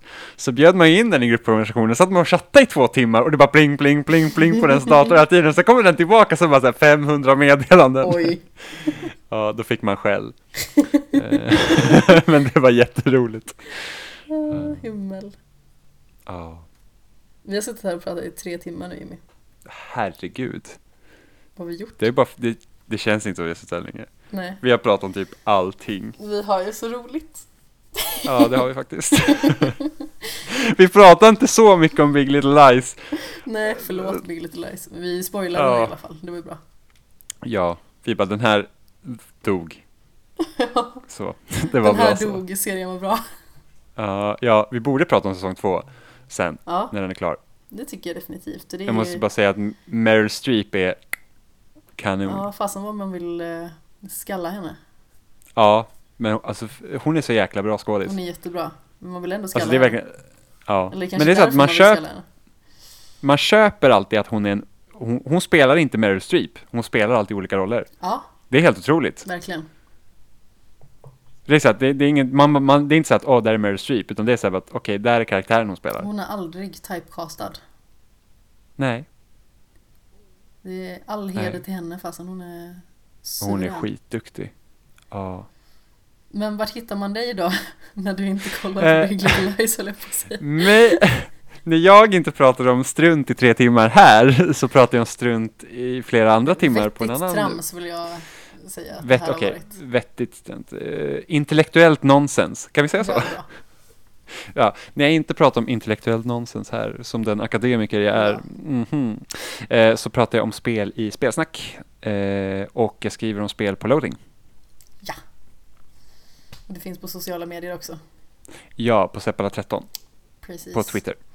Och jag heter Kapten Sten, Sten med två E. Den finns både på Twitter och Instagram ifall man vill följa mig någonstans. Skämshögen finns ju naturligtvis på Twitter, Instagram, Facebook och alla möjliga eh, ställen man kan tänka sig på. Eh, även naturligtvis där poddar i allmänhet finns. Så känner man att man eh, inte vill lyssna i sin webbläsare så kan man ju kanske prova någon av alla, jag tror det är tio appar eller någonting som den här podden är länkad till. Så det går säkert att hitta något bra ställe. En bra lösning. Finns du, finns du på Spotify också? Jajamän. Mm, det är nice att vara där tycker jag. Mm, jag tycker det är fint. Det känns som att det når Mm. ut lite extra till Ja, en grupp som inte har andra appar. Utan, och så, och så bra att de öppnade upp det där för att alltså jag är typ, alltså typ två gånger i månaden typ i tre års tid. Mm. liksom tryckt in spelsnack så bara hej hej. Ja, och sen så öppnar de upp det typ för alla så man bara yes. ja, jag visste inte ens att jag skulle vara med på Spotify förrän jag fick typ ett mail att ah, men nu är du accepterad här. Va? Ja, Okej, Ja. trevligt. Vad trevligt. Härliga tider. Mhm, typ. mhm. Podcaster som var sist eller någonting i den stilen. Mm. De envisas med att ha lite hårdare krav, verkar det som. Det kan väl vara bra, Ja. kanske? Jag vet inte. Saker. Möjligt. Ja men så mycket skit som det finns också så vet jag inte hur mycket krav de har faktiskt. Gud, nu lät jag sådär bittersur igen. ja, det lät saker som att min podcast är väldigt tveksam. nej, nej, det var inte så jag så. Ja men det är så mycket annan skit. Det är klart att du också kan vara med Amanda. Ja, se. Jag är, jag är på toppen av skit, eller? toppen, toppen av bajshögen. ja. Jag har ändå, liksom, jag har ändå klättrat upp. Ja, ja faktiskt. Ah, Finns en bott på bajshögen också. Bott. Botten säger man. Jag kan inte prata. Bott på bajshögen. Ja. Ja. Min mage har för övrigt eh, morrat till flera gånger under den här inspelningen för att jag tror att jag är hungrig. Jag har inte hört någonting. Nej, så vad bra. Det har liksom helt plötsligt bara kommit så här. varit helt övertygad om att min mikrofon har plockat upp det där. Det är mycket möjligt att den har det. Magen tycker synd om mig. Nu är klockan eh, 20.11 och jag behöver äta middag. Ja, det borde jag göra. Mm. Men vi får ju höras eh, snart igen, jättesnart igen tycker jag. Det är en bra idé. Ja, Bara en bra det tycker idé. jag. Tycker jag. får du komma och göra dina spelsnack också och prata om spel där också. Ja, det ska jag göra. Men eh, ja, kära lyssnare, vi hörs snart igen och eh, puss i ömskan.